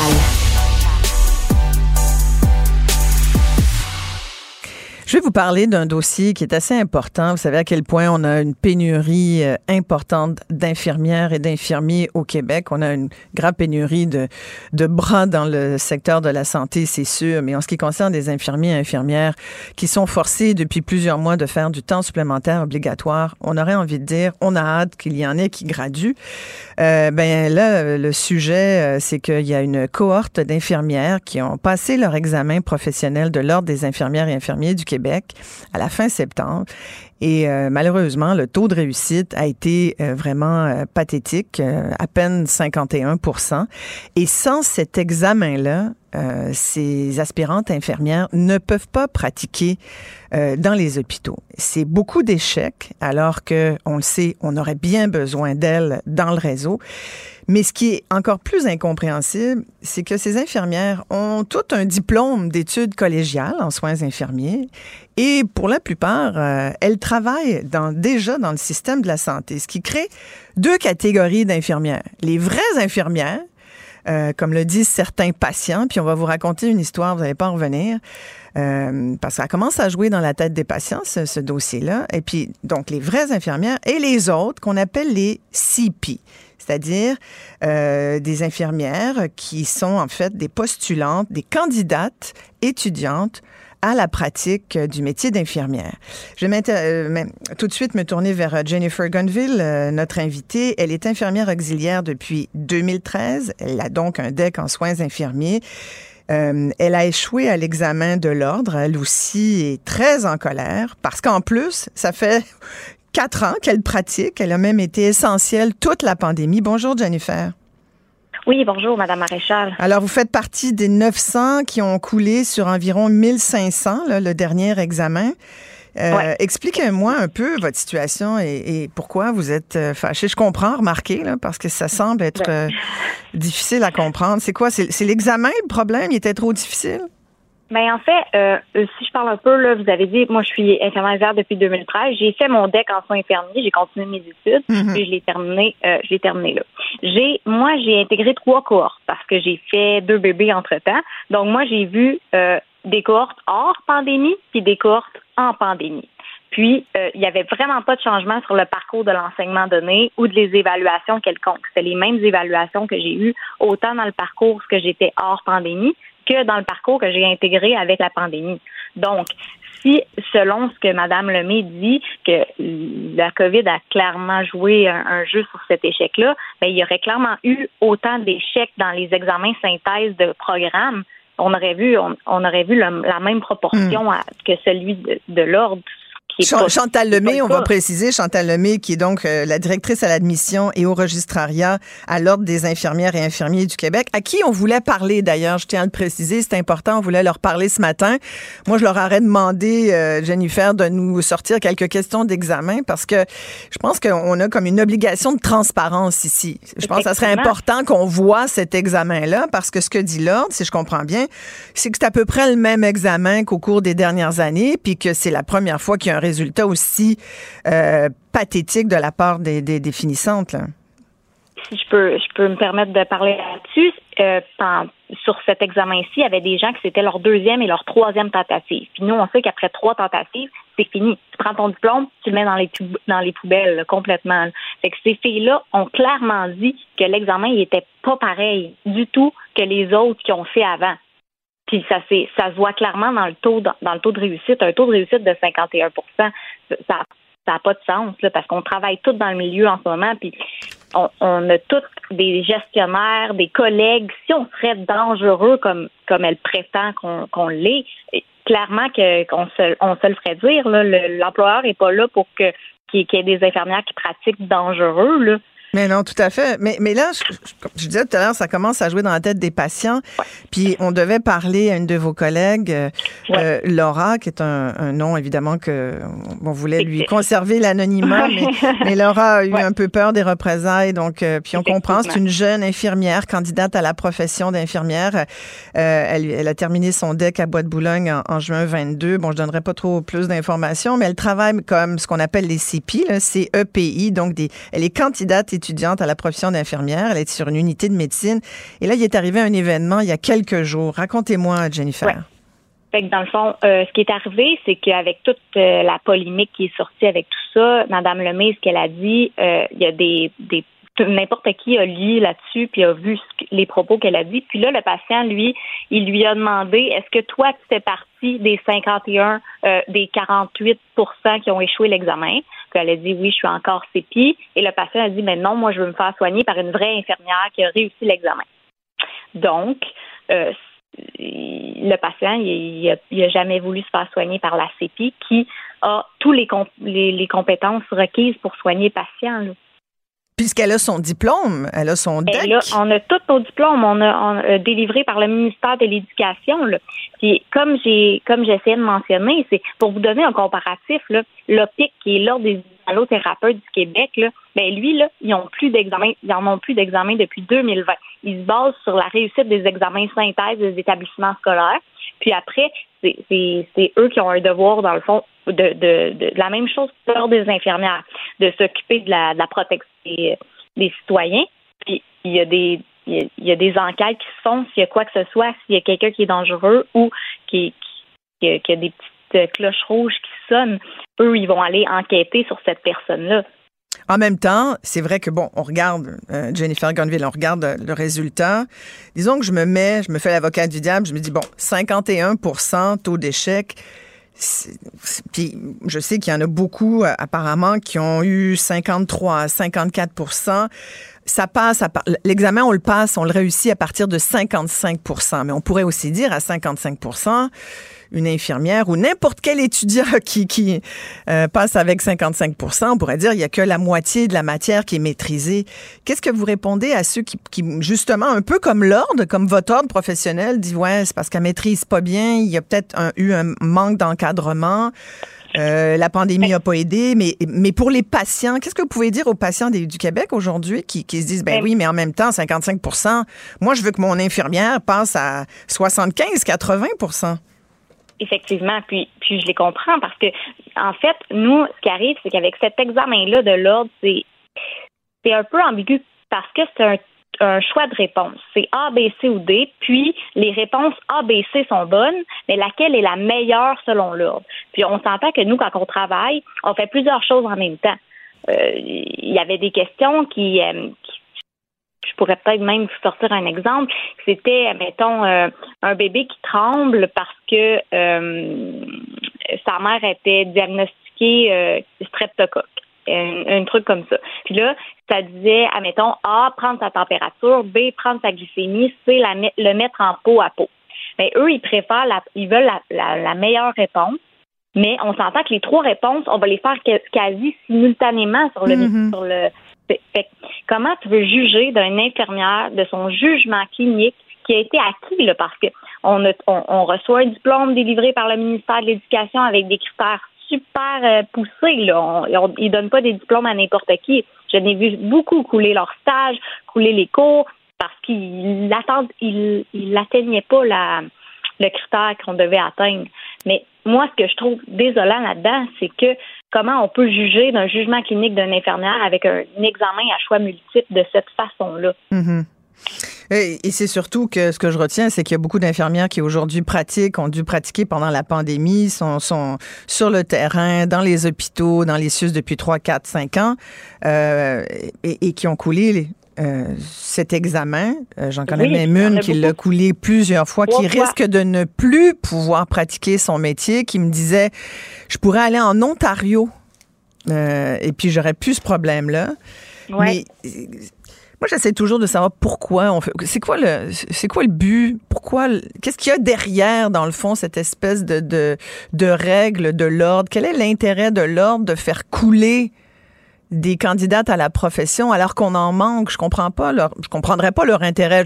je vous pose la question, ben, j'aurais aimé leur poser, mais ils sont pas là. Ils ont pas le temps de nous parler. Ils ont pas voulu répondre. ça a l'air qu'ils y pensent, ben, ils ont des meetings. Fait qu'on espère que le meeting va porter fruit. mais, ça, va porter fruit. Oui, mais ça serait quoi leur intérêt? Moi, je pense que l'intérêt, c'est au contraire qu'il y ait une, une, cohorte qui soit, qui rende service sur le terrain, que les infirmières soient là, que l'ordre soit fier de, de, de ses membres. Effectivement. Puis ce que ce qu'on avait potentiellement peut-être euh, à, la tête, c'est que en mars dernier, l'ordre a sorti un mémoire qui voulait abolir le DEC puis avoir seulement des bachelières. Donc, euh, est-ce que c'est le fait de descendre la moyenne de plus en plus qui vous, que eux voudraient démontrer que le bac est essentiel et le DEC n'est plus suffisant pour, euh, pour effectuer la profession d'infirmière? Ça, c'est des questions qu'on peut se poser aussi. Ça serait une stratégie. Euh, une stratégie quelconque qui fait en sorte que. Puis c'est payant quand même. C'est un, c'est un, examen qui rapporte 90 000 à chaque fois. C'est 650 dollars. Ben, j'ai fait 650 dollars fois 1500 euh, personnes qui le passent. On était près de 3 000 à, l'avoir passé en septembre. Ah, 3 000? À peu près. On était à peu près 3 000 à passer l'examen parce que c'était au Palais des Congrès plus à Québec. Là. Fait qu'on était en septembre, on est beaucoup, beaucoup de CPI à faire l'examen. Fait que c'est un examen payant, là. Et il faut repayer. Tu le passes une fois 650, deux fois un autre 650, un autre 650 pour une troisième fois. Puis il faut aussi acheter une application infirmière de poche à 100 dollars, c'est ça? Euh, on a une application pour euh, pouvoir euh, pratiquer un peu avant d'avoir les examens. Il y a un tutorat en soins infirmiers qui s'appelle Sylvie Rochon qui est environ 300 dollars.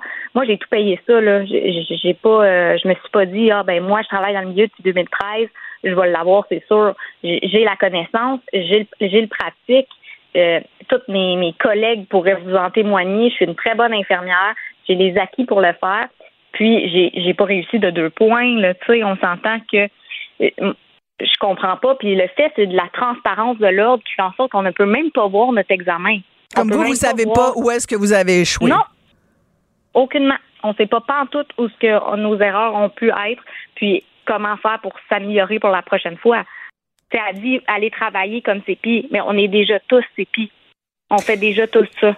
Moi, ce que j'ai compris aussi, c'est qu'une CPI, une infirmière CPI, là, euh, je rappelle que c'est. Euh, moi, moi, sincèrement, je découvre ça, CPI. Là. Je sais pas si le monde savait ça. Moi, je, demande autour ici à Cube, puis on savait pas ça qu'il y avait deux types d'infirmières, c'est-à-dire les infirmières qui étaient, euh, donc, qui avaient passé l'examen de l'ordre. On, supposait qu'elles l'avaient toutes passé.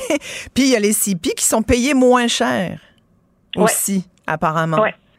Oui, sont. Euh, euh, moi, ça me concerne pas parce que moi, dans le fond, j'ai mon salaire euh, que j'avais avant parce que j'étais déjà infirmière auxiliaire depuis plusieurs années.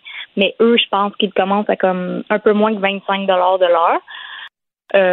c'est un titre qui est en attendant d'avoir ton permis de l'ordre, qui est rétroactif dans le fond au moment où ce qu'on passe l'examen jusqu'au moment où on réussit l'examen, mais il nous comme rembourse la différence de notre salaire. mais c'est ça.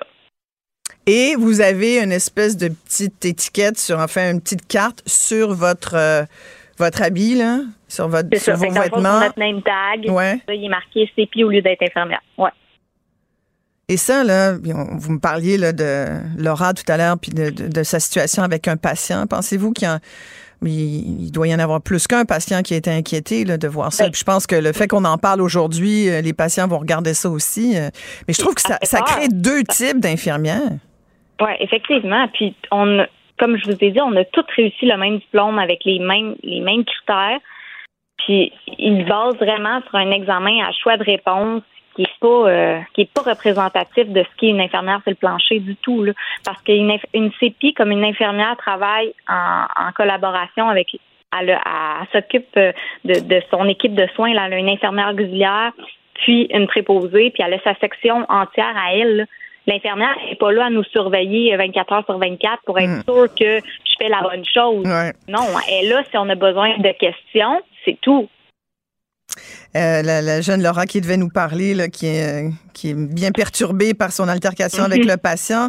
Euh, apparemment qu'elle a fait son deck avec des moyennes de 85-90, qu'elle a eu que des bons commentaires de profs, de patients lors de ses stages. Ça veut dire plusieurs de mes plusieurs de mes collègues et mes amis ont, même moi j'ai j'ai bien réussi mon, mon école là. C'est pas comme euh, que j'ai passé 60 euh, euh, tout le long puis là je commence l'examen de là je pense que je vais l'avoir non non non. On a tout bien réussi. Puis la plupart de mes amis je connais une personne qui avait quasiment 100% tout le temps puis elle a échoué l'examen de l'ordre. Mais visiblement l'ordre pense qu'il a plus de pouvoir que le ministère de l'Éducation ben c'est ça, c'est en plein ça. Comment ça se fait que le PIC, eux, les, les allothérapeutes, ont, ont changé, changé leur fusil d'épaule, là, ont fait comme effectivement, ils ont un diplôme, sont capables de pratiquer. Et puis, je tiens à préciser qu'une allothérapeute, quand ça sort de l'école, ça va directement dans les soins critiques, mm-hmm. ça va en réanimation à l'urgence, ils sont directs sur le plancher, eux autres, tandis que nous, on a des formations, on ne peut pas aller directement aux soins intensifs ou directement à réa à l'urgence. C'est pas de même ça marche une infirmière. Oui, mais quand Mme Lemay de l'Ordre des infirmiers et infirmières dit c'est assurément une cohorte qui n'est pas prête à soigner les patients du Québec, c'est assez grave, euh, Jennifer C'est très grave comme, comme affirmation. C'est très, très grave. Moi, je suis, je suis complètement aberrée de cette situation-là. J'en reviens pas qu'elle a pu dire ça de nous. Qu'est-ce que vous attendez de l'ordre? C'est comme si elle dirait à toutes les six qui nous ont engagés, ben, vous avez engagé du monde dangereux. Voyons donc. Qu'est-ce que vous attendez de l'ordre de, votre ben, ordre professionnel? Moi, c'est clairement qu'il va falloir que l'examen ait une majoration, qu'il y ait quelque chose, puis qui, ça n'a pas de bon sens. Il faut qu'il fasse quelque chose avec ça. Il y avait clairement des questions là-dedans qui, ne fitaient pas avec ça. Par la suite, c'est sûr que pour rendre disponible l'examen, il faut selon leur, euh, leur code de déonto, là, il faut qu'ils agissent de façon transparente. Mais transparente, c'est nous montrer nos erreurs. Où sont nos lacunes pour qu'on puisse euh, qu'on puisse euh, s'améliorer pour la prochaine fois. Ben, apprendre, exactement, ben oui. Effectivement, tout le long de notre parcours, on avait le droit hmm. d'aller voir nos examens, puis où hmm. étaient nos erreurs, comment ça se fait que là, on peut pas le voir. Ben, tout le monde Moi, je veux le voir. L'examen aussi, je suis curieuse. Puis j'aimerais ben ça que ce serait intéressant de le faire passer à des infirmières là, qui ont 20, 20 25, 30 ans d'expérience. Ça serait voir, ça serait quoi leur résultat? Merci beaucoup, euh, Jennifer Gonville. Euh, merci, à, vous, de m'avoir euh, reçu. Jennifer est infirmière auxiliaire depuis 2013. alors, voyez cette situation là. Et je rappelle qu'on a essayé d'avoir l'ordre des infirmières et infirmiers du Québec euh, parce qu'on voulait connaître, euh, ben, on voulait savoir s'ils étaient prêts à nous le montrer, cet examen. Je pense qu'on en est rendu là, mais euh, ils sont dans un meeting. On espère qu'on aura plus de choses à vous dire là-dessus au cours des prochaines heures. Moi, j'aimerais ça savoir, je vais vous donner notre numéro. Si vous avez le temps de nous passer un petit coup de fil, j'aimerais ça savoir, vous, saviez-vous ça qu'il y avait des infirmières CP, puis est-ce que ça vous inquiéterait d'être soigné par une infirmière comme ça qui n'a pas forcément passé son, son examen? 1-877-827-24, 23, pardon, 43. 1-877-827-2343. Écoute, Benoît, je te l'annonce en exclusivité aujourd'hui. Arrêtez les communications à un moment donné, là. À chaque crise internationale. Antoine Robitaille. Il y en a un qui m'a écrit hier, qui m'a dit que j'étais nazi. Antoine a toujours plein de choses à dire et c'est pour ça qu'on l'aime. Philippe Vincent Foisy. Quitte à subir ces effets-là et subir ces conséquences-là pour nous aussi. La rencontre. Offenser, qu'on ose poser une question et remettre en question les décisions. Écoute, j'en revenais pas. rien dire. On peut plus rien On peut plus rien dire. Surtout dans la, la rencontre. rencontre Robitaille Antoine Robitaille, animateur de l'émission Là-haut sur la colline à Cube Radio. Et Philippe Vincent Foisy, animateur de l'émission matinale à Cube. Euh, bonjour à tous les deux. Salut. Ben, bonjour Isabelle. Ben oui, c'est, je suis encore là. C'est parfait, ça. Ben, Benoît, euh, une petite grippe d'homme ou quelque chose du genre. Comme euh, tous ceux qui ont des enfants, c'est temps Ouais, c'est ça. Moi, j'ai eu une grippe assez masculine aussi c'est récemment. Vrai? Oh! Êtes-vous, est-ce que vous seriez enclin, vous, à porter le masque dans l'espace public?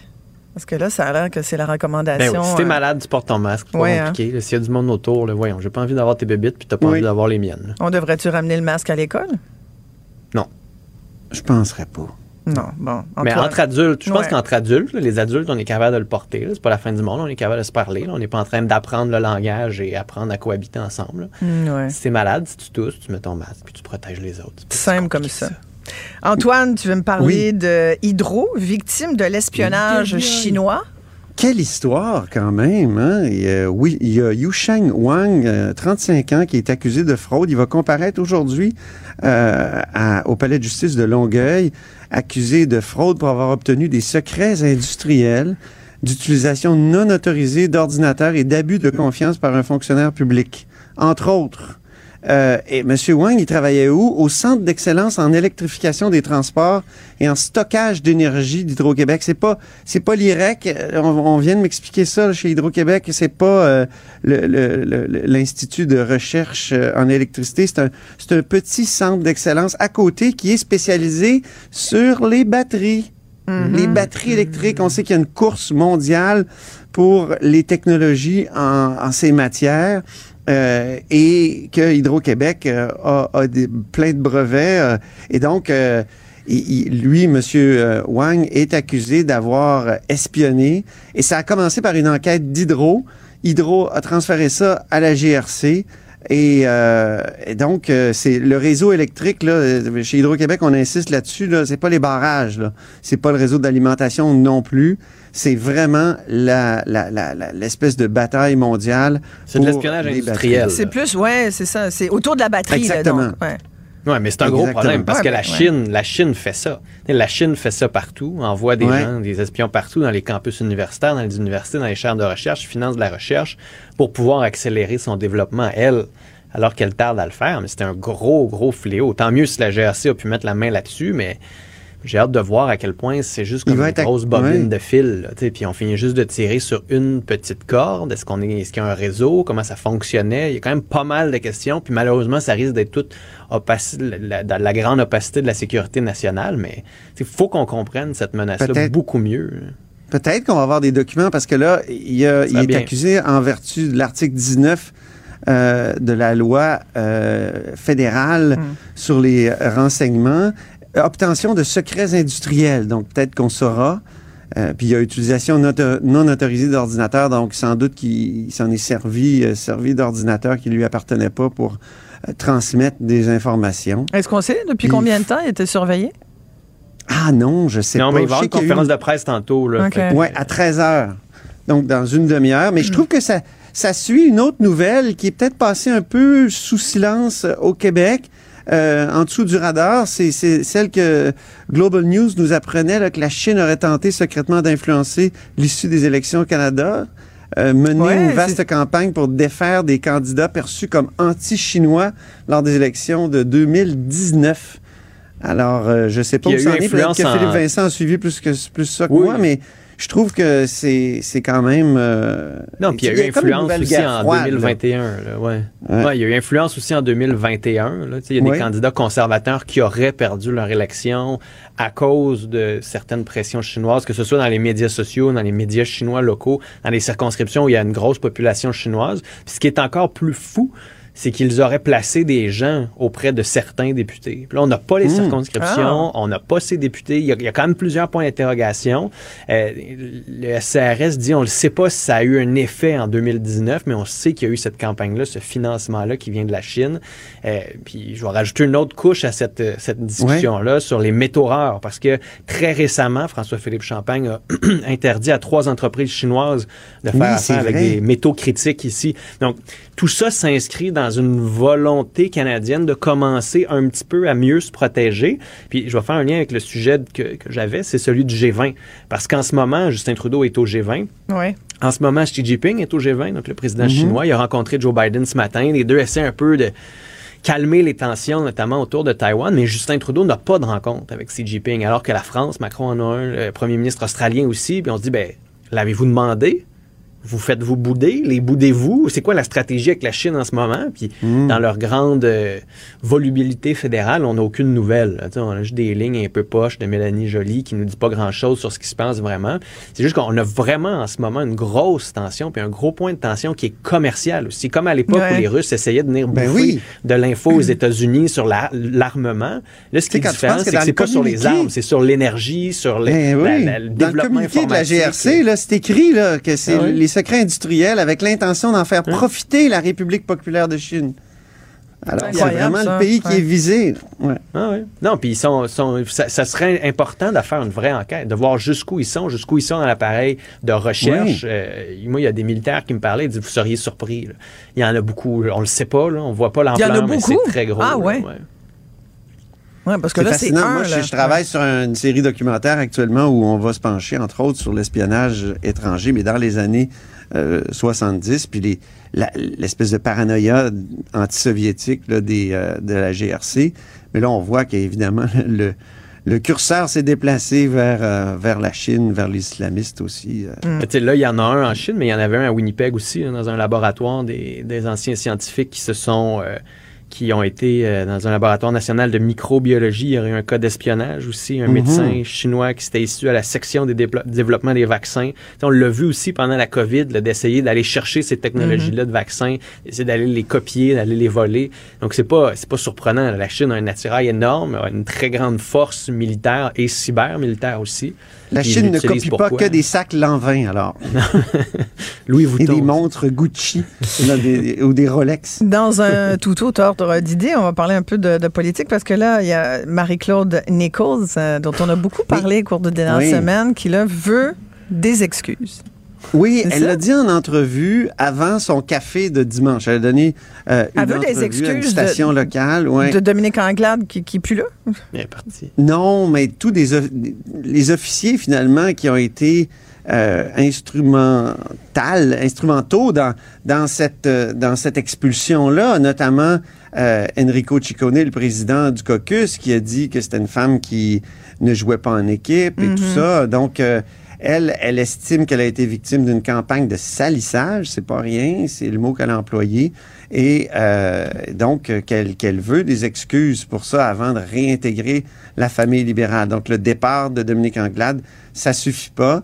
Et, mais il paraît que c'est pas réglé après la rencontre de dimanche. Là, on lui aurait offert le poste qu'elle avait souhaité, euh, donc le troisième, d'être la troisième mm-hmm. vice-présidente de l'Assemblée nationale, mais euh, ça fait pas encore, ça prendrait des excuses en plus. Donc, c'est pas terminé, cette espèce de saga-là. Ouais. Mettez de l'eau dans votre vin au lieu de boire ben, du café. là, sincèrement, moi... non, mais parlez-vous. C'est tellement symptomatique de... Ils ont tellement pas compris. Non, c'est parce qu'à un moment donné, Marie-Claude Nichols, c'est pas non plus... Euh, c'est pas Wayne Gretzky.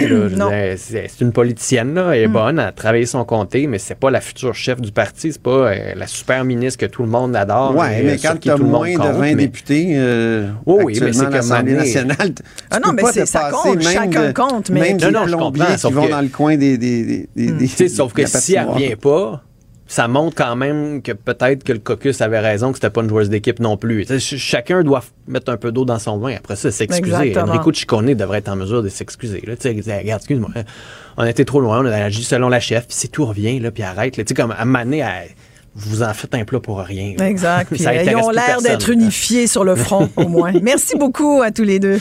Salut. Merci, à demain. Merci bien. La Banque Q est reconnue pour faire valoir vos avoirs sans vous les prendre. Mais quand vous pensez à votre premier compte bancaire, tu sais, dans le temps à l'école, vous faisiez vos dépôts avec vos scènes dans la petite enveloppe.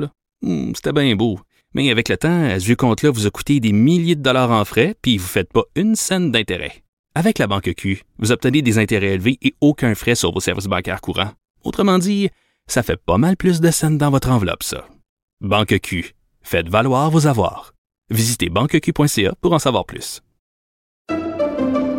Pendant que votre attention est centrée sur vos urgences du matin, vos réunions d'affaires du midi, votre retour à la maison ou votre emploi du soir, celle de Desjardins Entreprises est centrée sur plus de 400 000 entreprises à toute heure du jour. Grâce à notre connaissance des secteurs d'activité et à notre accompagnement spécialisé, nous aidons les entrepreneurs à relever chaque défi pour qu'ils puissent rester centrés sur ce qui compte, le développement de leur entreprise. Isabelle Maréchal. Avec son cœur de justicière, elle parle d'inégalité sans crainte. Après un combat durement disputé contre Natacha Jonas, Marie-Ève Dicker, notre québécoise boxeuse, est rentrée au bercail. Elle nous accorde sa première entrevue depuis son retour. Bonjour Marie-Ève. Bonjour, bonjour, comment ça va? Ça va très bien. C'est à toi qu'il faut demander ça parce qu'écoute, j'ai, j'ai vu euh, quelques extraits de ce combat que tu as mené euh, contre Natasha Jonas.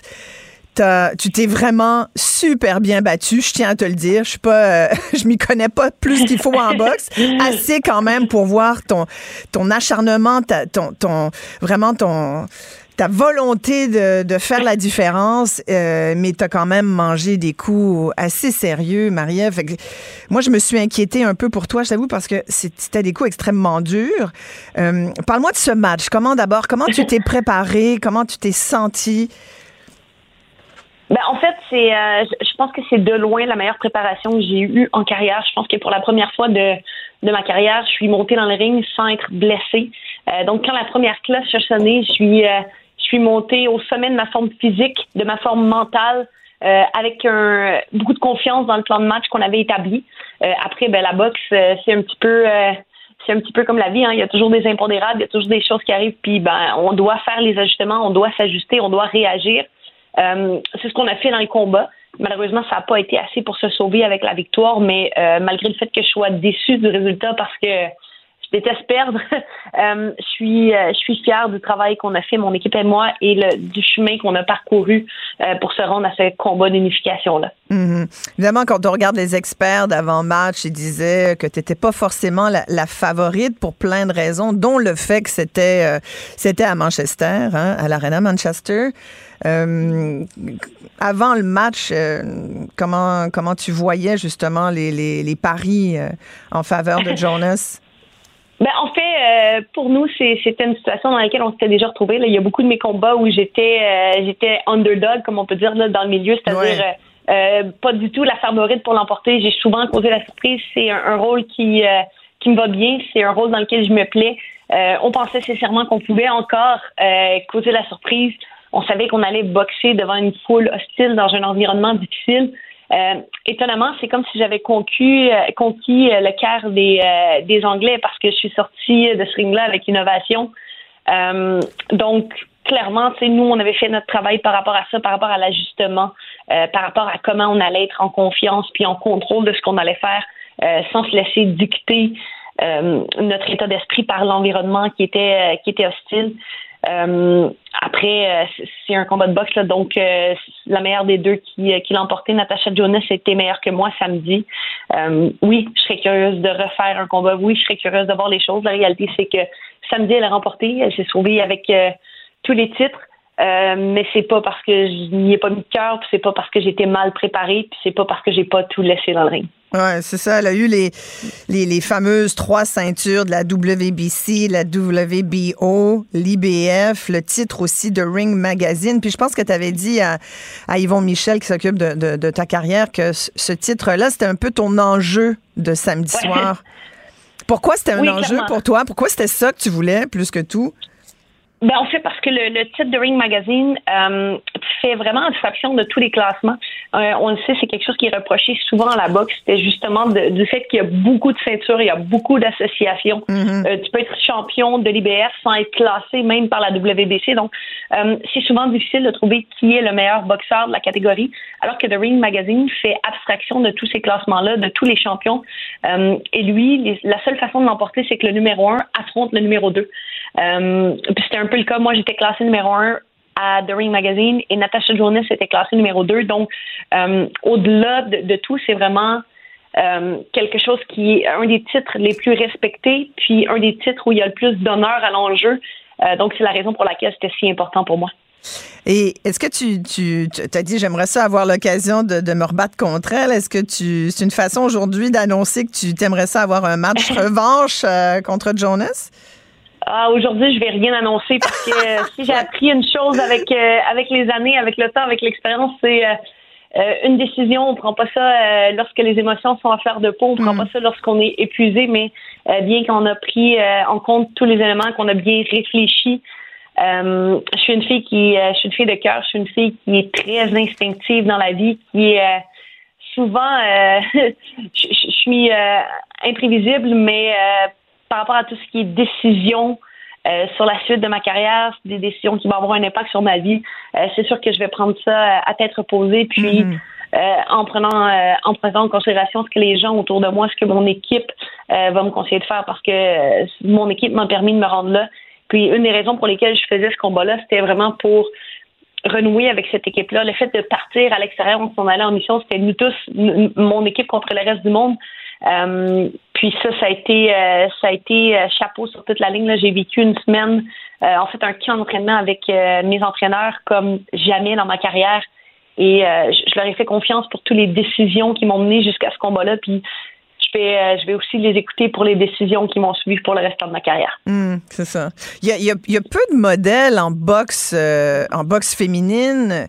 Euh, tu as 36 ans. Est-ce qu'il est qu'il y a des, des, des femmes, d'autres boxeuses vers qui tu pourrais te tourner pour, pour euh, qui pourraient être des mentors pour toi euh, et qui pourraient peut-être t'indiquer un peu le, peut-être la suite des choses parce que autant tu es un modèle, toi, Marie-Ève Dicker, pour, pour les plus jeunes, euh, autant il n'y en a pas tant que ça. La boxe féminine, je lisais les commentaires sur les réseaux sociaux en fin de semaine, il y en a encore qui disent Mon Dieu, c'est plate comparativement à la boxe masculine.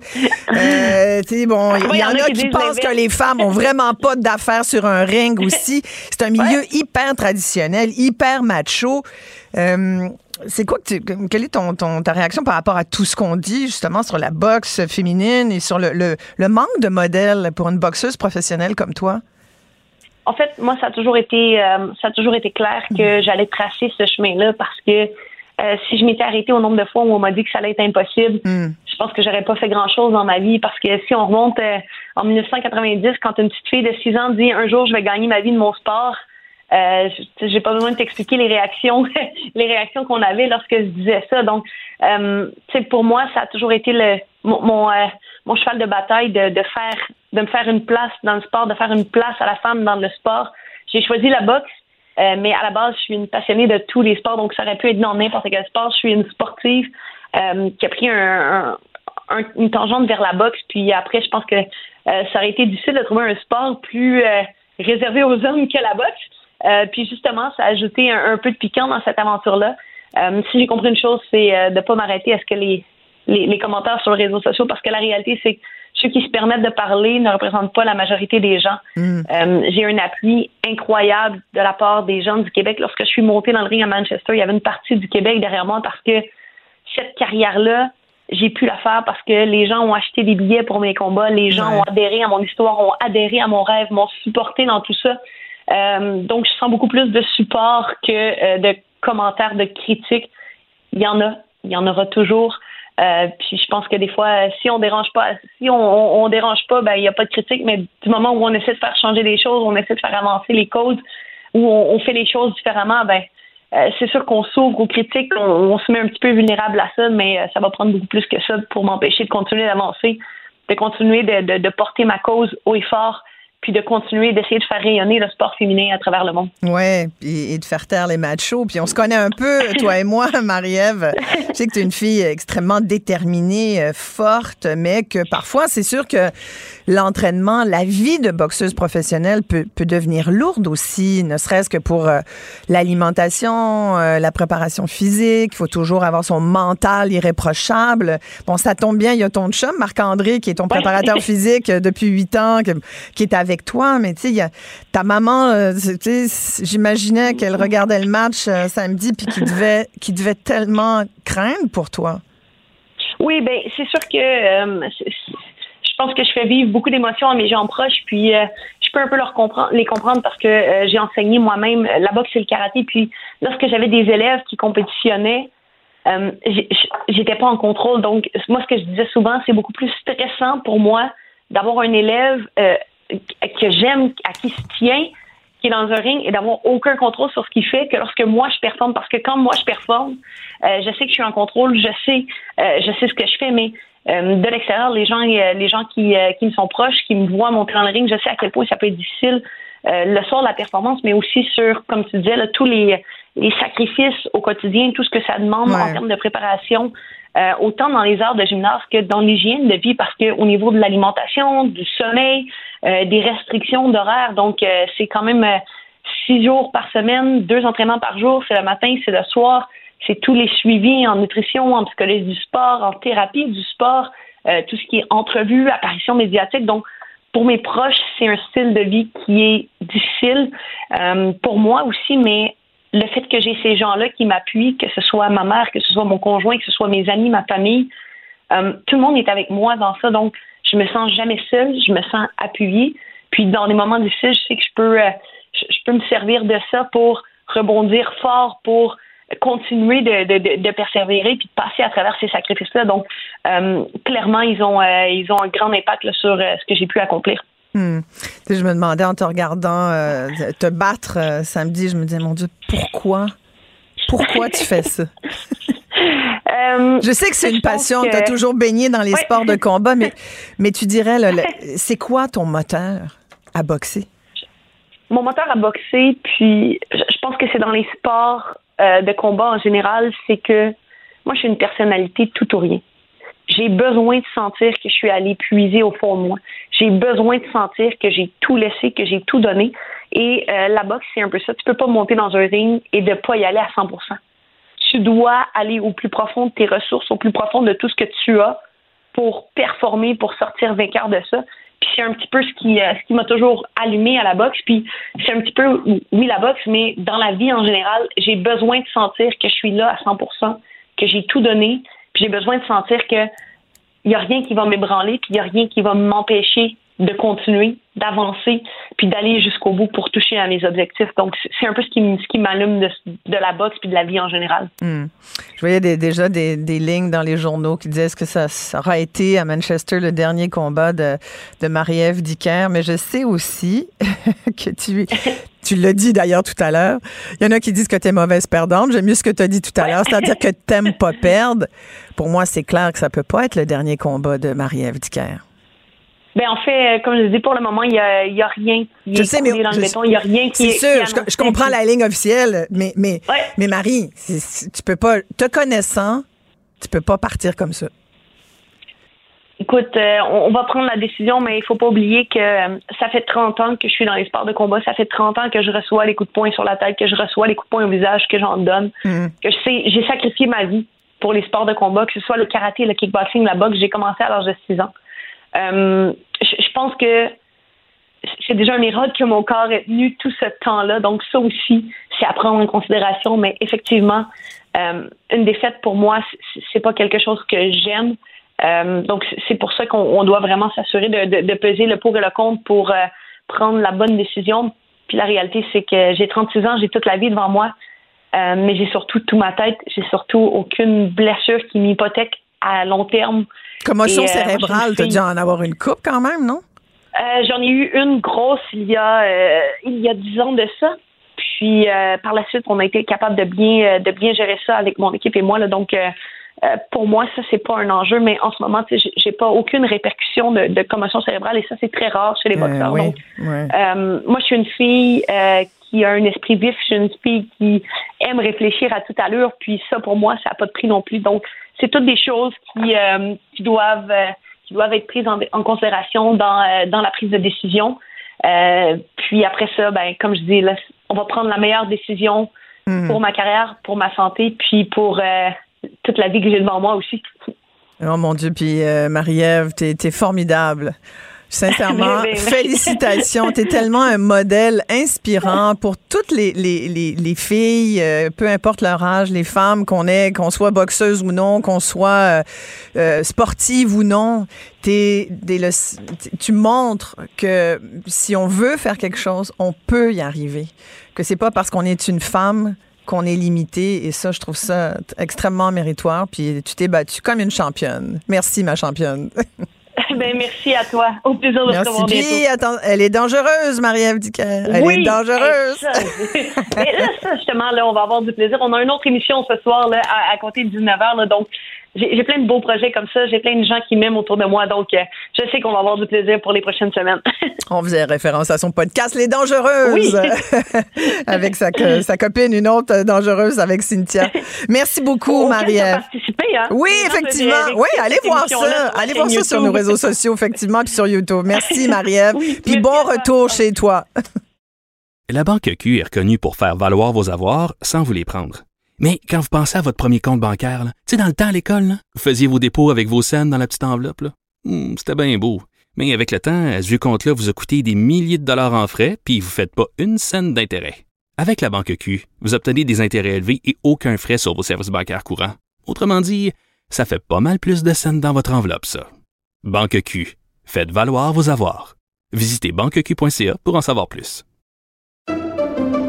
Pendant que votre attention est centrée sur cette voix qui vous parle ici, ou encore là, tout près ici, très loin là-bas, ou même très, très loin, celle de Desjardins Entreprises est centrée sur plus de 400 000 entreprises partout autour de vous. Depuis plus de 120 ans, nos équipes dédiées accompagnent les entrepreneurs d'ici à chaque étape pour qu'ils puissent rester centrés sur ce qui compte, la croissance de leur entreprise. Écoutez Isabelle Maréchal, c'est tendre l'oreille à de l'information juste, livrée avec une ouverture authentique. Isabelle Maréchal.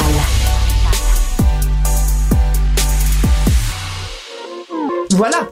C'était surréaliste. J'ai honte. C'est complètement ridicule. Des envolées, pas comme les autres. Sophie Durocher. Sophie Durocher, Bonjour, bonjour. Isabelle. J'ai lu avec beaucoup d'intérêt ta chronique de ce matin. T'es gentil. euh, où tu rappelles, écoute, déjà sept ans Sept ans. depuis le triste, de- depuis l'attentat au Bataclan à Paris. Alors, le Bataclan, il y avait le Stade de France, il y avait les terrasses.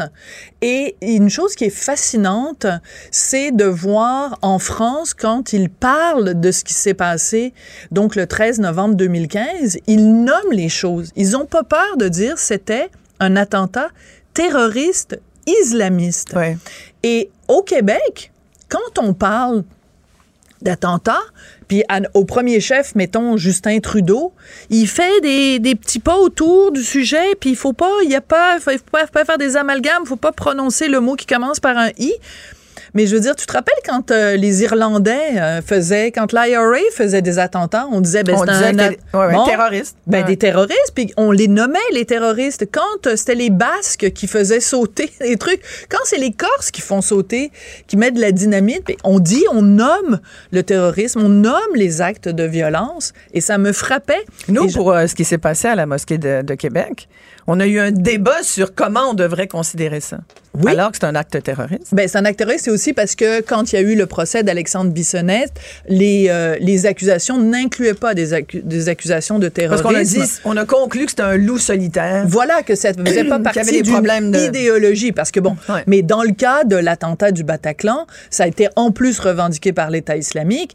Et je veux dire, quand quelqu'un rentre quelque part en criant Allahu Akbar, puis sort sa Kalachnikov et tire sur tout ce qui bouge, clair. c'est difficile de pas faire un lien avec l'islam politique, ou en tout cas avec l'islamisme, c'est que- ce qui n'a rien à voir avec monsieur et madame tout le monde qui est musulman puis qui dérange personne, c'est pas de ça qu'on parle. Mais toi, le tu qu'au Québec, on est frileux par rapport oui, à- parce au vocabulaire? Que, oui, et on a peur de nommer les choses. Et euh, c'est pour ça que le livre que Jamila Benhabib a écrit est si important. Son livre, donc son dernier livre, s'intitule Islamophobie, mon œil, point d'exclamation. Parce que il faut revenir à la base. Tu peux pas utiliser le même mot, qui est le mot islamophobie, pour décrire d'un côté une critique légitime d'une dérive idéologique et de l'autre côté décrire des gens qui ont du sang sur les mains, des gens qui rentrent dans une mosquée et qui tuent tout ce qui bouge. Donc, le problème, c'est que par peur de se faire traiter d'islamophobe, les gens arrêtent de critiquer la religion. C'est comme si on avait peur de critiquer, mettons, la prépondérance de prêtres pédophiles dans l'Église catholique parce qu'on avait peur de se faire traiter de catholicophobe. Mais ça, Mais ça, arrive tu pas, vois, c'est parce qu'on se peur fait qui- jamais traiter de, de Ou on s'en foutrait à la, à la rigueur. Ça Voilà. nous dérangerait pas mal moins. Voilà.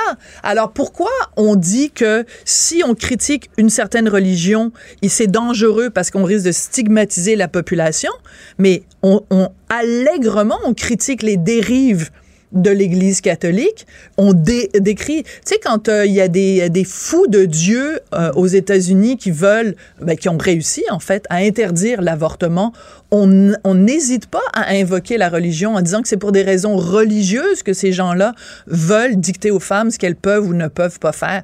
Et on le fait et on critique la religion. Donc pourquoi dans certains cas, ce que, ce que fait la religion, on n'a pas le droit de le critiquer parce que, bon, il faut pas faire d'amalgame, il faut pas stigmatiser, mais que d'autres religions, on a le droit de le Mhm. faire. Moi, ce que je dis, c'est on doit critiquer toutes les religions. Parce que à la base, on va se le dire, Isabelle, toutes les religions monothéistes, en tout cas, sont misogynes, elles sont homophobes, elles, sont, elles sont pas bien bien pour l'égalité euh, homme-femme.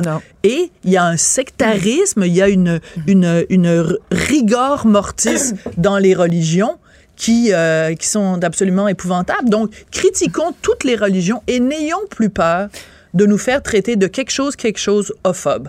Mais tu vois, tu, dis dans ton article de ce matin que tu rappelles que Jamila Benhabib, dans son livre Islamophobie, euh, mon œil, bon, euh, raconte là, euh, que parlait de Samuel Paty, le, le, prof d'histoire-géographie qui a été décapité. Égorgé, ouais. ouais. Et tu dis, mais ça, ça m'a vraiment surpris. dit tu dis, pouvez-vous croire que des éditeurs québécois ont refusé de publier? Donc, elle l'a d'abord présenté ici à des éditeurs. C'est-à-dire qu'en fait, elle l'a publié en Belgique en se disant, ben, parce qu'elle habite en Belgique maintenant, euh, Jemila, où elle travaille justement, elle est militante pour la laïcité, elle travaille pour un organisme euh, en Belgique qui euh, promeut la laïcité. Et donc, elle l'a publié d'abord en Belgique, puis elle a dit à son éditeur, ben écoutez, vous allez sans problème trouver un éditeur au Québec pour la diffusion au Québec de, de, ce livre-là. Parce que je suis connue là-bas, puis j'ai habité ben là-bas. voilà, puis parce que les premiers livres qu'elle a publiés étaient publiés ici au Québec, que ce soit Ma vie à, contre-courant mm. ou que ce soit Les soldats d'Allah à l'assaut de l'Occident. Et les premiers éditeurs qu'elle a, euh, qui ont été contactés ont dit on touche pas à ça parce que les gens au Québec, ça les intéresse pas ces questions-là, puis euh, l'islam dans le titre, c'est dérangeant, puis tout ça. Et, il y a, en plus des libraires et des libraires qui ont dit euh, donc parce qu'il y a des, des, des, gens qui se sont présentés à Jemila en disant ben moi je j'aimerais bien l'acheter ton livre, mais je suis allée à telle telle librairie. Mais ben, moi je voulais l'acheter, je voulais le lire parce que je sais que toi tu l'as eu. Euh, oui, parce que moi cet été je suis allée à Paris, j'ai rencontré Jemila, mais maintenant il, y a plein d'endroits. Ben, il y a plein d'endroits où on le trouve. Oui, quand même, il y a plus d'endroits où on le trouve que d'endroits où on le trouve pas.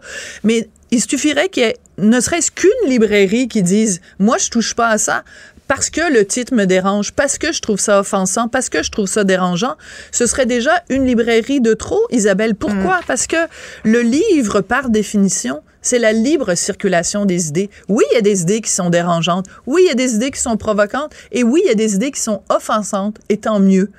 Parce que, mais tu sais qu'aujourd'hui, il y a des livres, des titres de livres qu'on ne peut même plus prononcer. Ben non. Ben voilà. Alors, à partir de là, donc, ça veut dire que maintenant, ça va être le mot en I. On On pourra plus prononcer le mot en i exact. ou on pourra plus dénoncer des situations. Et c'est pour ça que, tu vois, quand je vois en France, le ministre de l'Éducation, je vais te lire ce que le ministre de l'Éducation a écrit à propos justement des attentats du 13 novembre 2015. Il dit, en s'attaquant à Paris, les terroristes islamistes ont voulu toucher notre pays en plein cœur. Sept ans après, nous n'oublions pas.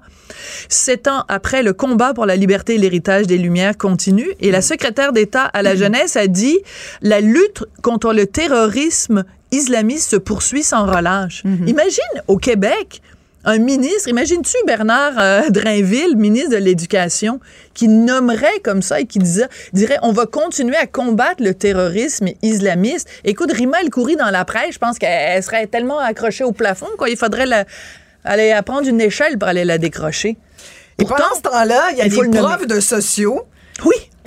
À l'Université de Montréal, entre autres, euh, sur leur compte personnel, il y a une prof qui euh, se gêne pas pour y aller de déclaration quand même.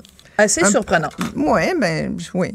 Ben, provocante, en ben, effet. Provocante, Puis elle a, le droit, elle a le droit à ses opinions personnelles. Alors, j'explique le contexte. Pauline Marois, la semaine dernière, euh, était à Paris, à l'hôtel de ville de Paris. L'ancien euh, président euh, François Hollande, lui, a remis le prix international de la laïcité. Donc, il y a un organisme pour la laïcité en France qui remet chaque année ses prix. Donc, il y a un prix qui est remis à des Français et un prix qui est remis à l'international. D'ailleurs, Jamila Benhabib l'a déjà eu ce prix-là. C'est Pauline Marois qui l'a eu cette et année. Pauline Marois euh, l'a reçu pour deux raisons essentielles, mais plusieurs raisons, mais essentiellement déconfessionnalisation des écoles au Québec, des mhm. commissions scolaires, ce qui était énorme et ce qui était un pas dans la laïcité au Québec, et évidemment la charte des valeurs qui a donné après naissance, dans une autre formule évidemment, à la loi 21.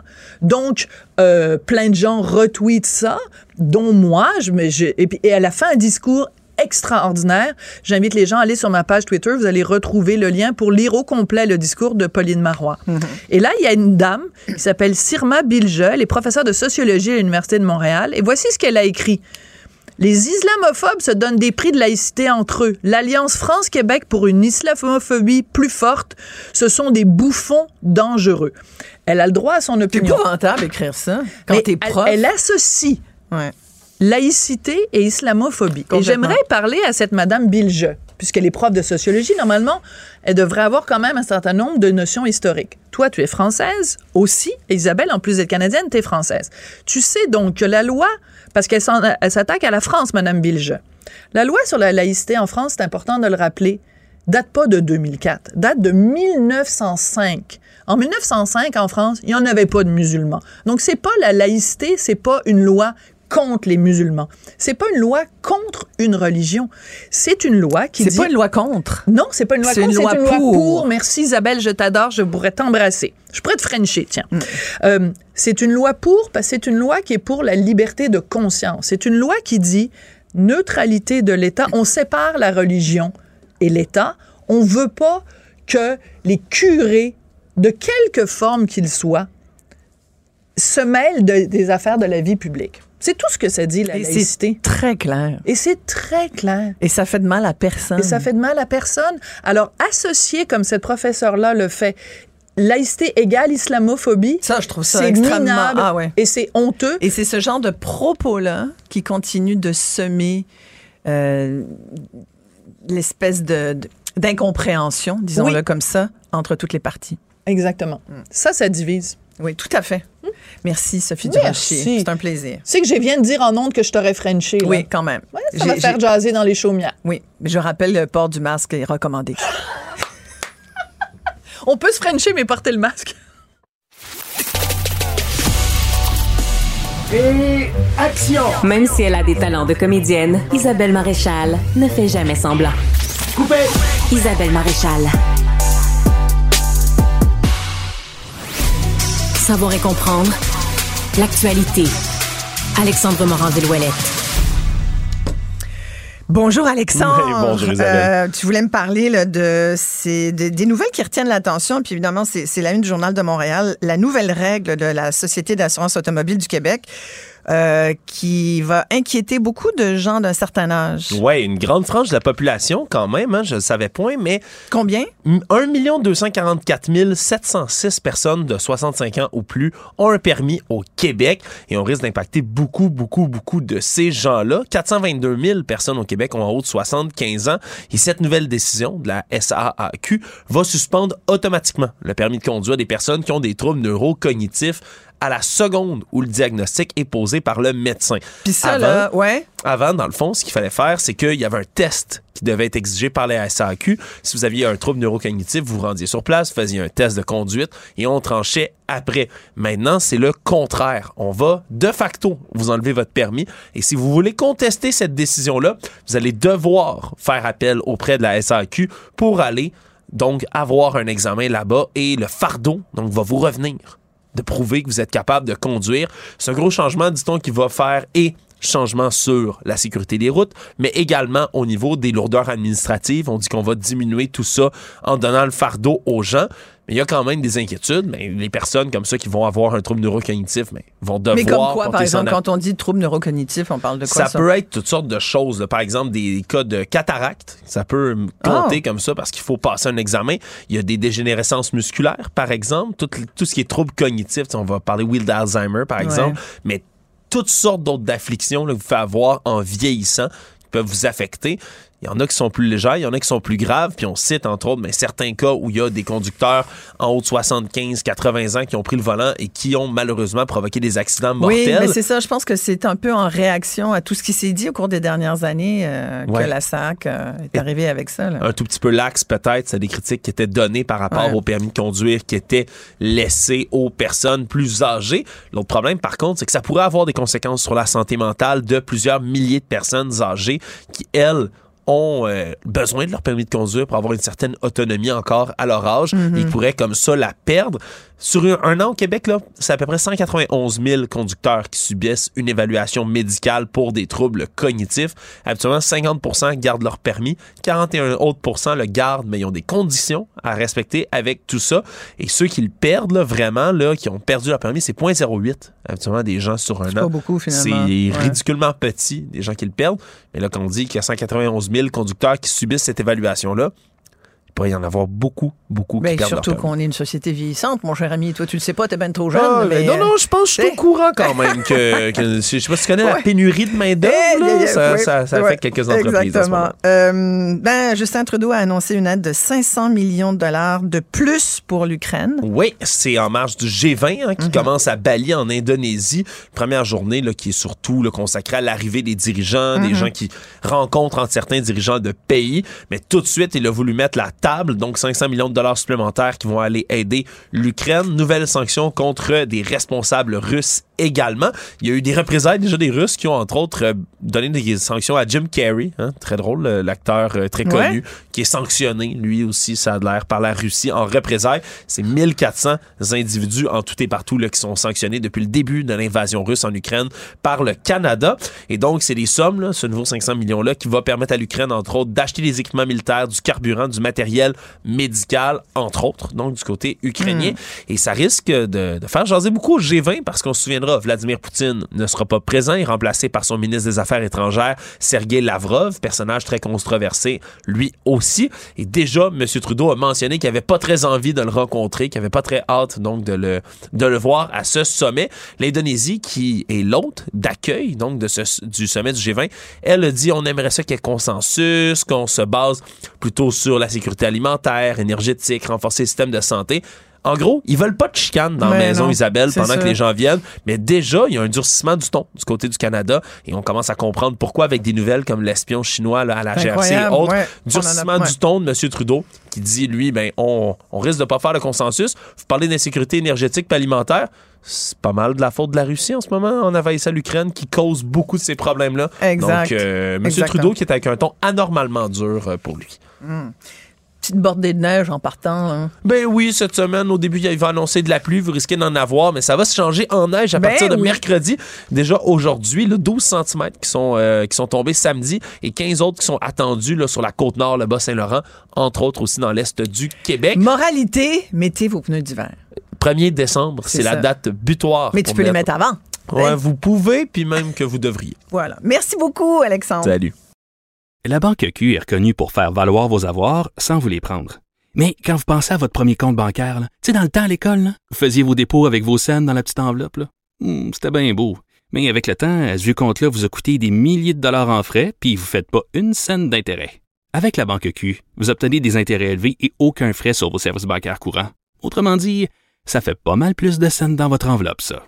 Banque Q, faites valoir vos avoirs. Visitez banqueq.ca pour en savoir plus. Pendant que votre attention est centrée sur vos urgences du matin, vos réunions d'affaires du midi, votre retour à la maison ou votre emploi du soir, celle de Desjardins Entreprises est centrée sur plus de 400 000 entreprises à toute heure du jour. Grâce à notre connaissance des secteurs d'activité et à notre accompagnement spécialisé, nous aidons les entrepreneurs à relever chaque défi pour qu'ils puissent rester centrés sur ce qui compte, le développement de leur entreprise. Écoutez Isabelle Maréchal, c'est tendre l'oreille à de l'information juste, livrée avec une ouverture authentique. Isabelle Maréchal.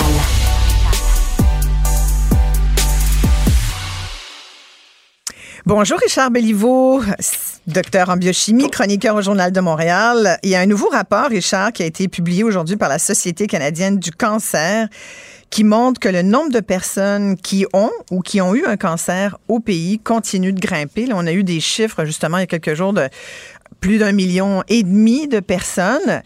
Euh, c'est important et, euh, puis on en voit autour de nous euh, des gens, malheureusement, trop de gens qui, qui reçoivent ce diagnostic qui est encore hyper inquiétant, pour pas dire qu'il sera fatal pour plusieurs. Oui, effectivement, c'est un rapport très important que celui-ci de la Société canadienne du cancer sur les statistiques canadiennes en 2022. Alors, euh, je pense que c'est important de regarder ça dans dans l'ensemble. Il y a beaucoup, beaucoup de chiffres. J'en ai extrait quelques-uns pour vous. J'ai digéré le rapport un peu parce que c'est un peu euh, indigeste d'un point de vue statistique. je pense que la première chose qu'il faut, dont il faut prendre conscience, c'est que le cancer euh, est la première cause de mortalité au Canada avec 28% de tous les décès au Canada qui sont causés par le cancer, devant les maladies du cœur à 18% Donc, le cancer ah, était et est encore la première cause de mortalité. On estime que euh, les chiffres, c'est on estime que 44% des Canadiens dans leur vie vont être atteints d'un cancer et qu'un Canadien ou Canadienne sur, euh, sur le 4 va mourir du cancer. Donc, je pense que ça... Un sur quatre euh, va en mourir? Oui, c'est ça. Alors, c'est beaucoup. Je pense que lorsqu'on parle du cancer, euh, c'est normal d'en avoir peur. C'est, mais je pense que c'est, il faut en parler, il faut en prendre conscience. Je pense que tout ce qui peut nous permettre de de, mieux comprendre cette maladie-là. Euh, mieux comprendre, c'est moins avoir de peur. Lorsqu'on comprend, on a moins peur. Mais il faut, il faut avoir les, les chiffres devant soi. Là. Euh, c'est 233 000 Canadiens par année qui reçoivent un diagnostic de cancer, 85 000 qui en meurent. C'est 233 décès par jour au Canada euh, dû au cancer. Donc, c'est, c'est, un, c'est une maladie importante euh, qui, qui a des conséquences au niveau, évidemment, des individus qui sont touchés par le cancer, au niveau de leur famille, au niveau de leur de, de, de, de l'économie, hmm. au niveau du système de santé, c'est un fardeau énorme que ça impose au niveau des individus, au niveau de la société. Et ce que le rapport euh, disait justement, ce qu'il dit, c'est que ça continue d'augmenter. Donc euh, c'est ça aussi qui est inquiétant. Ça continue d'augmenter à cause du, vieillissement, hein, Isabelle. Il faut, faire, faut, faire, attention. Euh, c'est pas, il n'y a pas d'augmentation. Souvent, on dit ça. Euh, les gens pensent que la pollution augmente les cancers et tout. C'est faux. Essentiellement, les, les, les, les chiffres montrent que c'est essentiellement le vieillissement de la population et l'augmentation de l'obésité l'obésité avec le tabac est ah, un facteur majeur de risque de cancer. Pour le cancer de l'ésophage, cancer de l'utérus chez les femmes, ce sont des augmentations de 300-400 dans les pays industriels qu'on a eu dans les 30 dernières années pour ces cancers-là. Et c'est directement associé à, à l'obésité, au surpoids corporel qui crée un climat d'inflammation chronique qui permet le développement des cancers. L'autre chiffre qui est important, euh, Isabelle, c'est que le, les progrès sont importants. Je vous rappelle, au, milieu du 20e siècle, la survie au cancer était à peu près 25% Il y a une personne sur quatre qui survivait. Aujourd'hui, on est à la, la survie à 5 ans, la survie moyenne est de 64 mm-hmm. Donc, c'est beaucoup, c'est énorme. Euh, ce qu'il faut comprendre aussi, c'est que les, le taux, la, la, survie à 5 ans varie énormément selon le type de cancer. Le cancer, c'est un ensemble de maladies qui n'a de dénominateur commun que le fait que ce soit une prolifération anarchique des cellules d'un tissu donné. Le reste, la signature moléculaire, la signature génétique des cancers est différente d'un type de cancer à l'autre. Une leucémie lymphoblastique aiguë n'a pas les mêmes gènes mutés qu'un glioblastome ou qu'un cancer du sein ou de la prostate. Donc, la, survie à 5 ans est très variable. Pour les mm-hmm. deux cancers les, plus les plus prévalents au Canada, la prostate et le sein, on est à 90% de survie à 5 ans. Mm-hmm. Ah, Donc ça, c'est encourageant. Je prends des notes pendant que, je t'écoute, Richard, parce que je trouve ça important. 90 ben à 5 ans. Il y a des taux de survie qui sont faibles. Le taux de survie à 5 ans pour le poumon, il est à 22% Le pancréas, c'est encore pire. Parce que ces cancers-là ont des signatures moléculaires, ont des gènes différents et on n'a pas encore trouver des façons, on n'a pas développé des médicaments qui permettent de cibler ces gènes-là de façon spécifique. En fait, tu, es en train de nous décrire toutes sortes de types de, maladies euh, cancéreuses, mais, mais oui, euh, on, on, dit souvent le cancer comme s'il y en avait qu'un, mais dans le fond, c'est plusieurs, c'est plein de cancers différents avec chacun leur histoire aussi et leur euh, leur traitement. Parce que il y a quelqu'un qui m'écrivait euh, justement la, semaine dernière par, dans la foulée là, du rapport euh, qui est sorti, ces stades canadiennes sur le cancer, et qui disait comment ça se fait qu'on on trouve des remèdes à toutes sortes de maladies, mais le cancer, on dirait qu'on n'arrive pas à trouver le remède pour le contre le cancer? on en trouve beaucoup. comme je l'ai dit, le, taux de survie est passé de 25% à 64 le, taux de survie pour le, cancer de la thyroïde à 5 ans, c'est plus de c'est presque 100 Testicule, la même chose. Il y a des cancers auxquels on survit complètement et, on survit à beaucoup de cancers. On meurt mm-hmm. d'autres choses, mais on, survit à beaucoup de cancers à cause des progrès qu'il y a eu en recherche. En, en, biochimie, en génétique, ça a permis de développer, d'identifier les cibles euh, dans les cellules cancéreuses et de développer des médicaments qui, qui, qui attaquent ces cellules-là. Le, cancer, c'est une maladie du vieillissement. Hein. 90% de la prévalence des cancers dans une population donnée, c'est ça se retrouve chez des gens qui ont plus de 50 ans. Les cancers pédiatriques sont une rareté, c'est moins de 1% des cancers.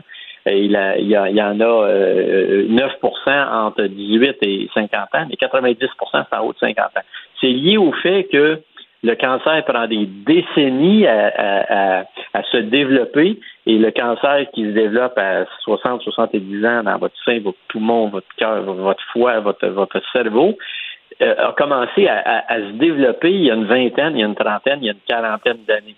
Alors, c'est la raison pour laquelle c'est, il y a une latence importante dans le développppement des cancers au niveau populationnel et avec le vieillissement de la population, on assiste dans tous les pays industrialisés à une augmentation générale des cancers, mais elle est essentiellement, dans la majorité des cas, due au vieillissement de la population. Mais ce qu'on retient, Richard Belliveau, c'est que la survie s'est beaucoup améliorée. Oui, je pense que c'est ça qui est important de retenir. Euh, la, la, la, recherche a fait des progrès immenses. Les, les, c'est pas euh, c'est pas une fatalité de développer un cancer. C'est une il y a beaucoup d'espoir, il y a beaucoup de possibilités de survie et vous pouvez faire beaucoup de choses pour réduire votre risque de développer des cancers. On l'a dit jamais assez.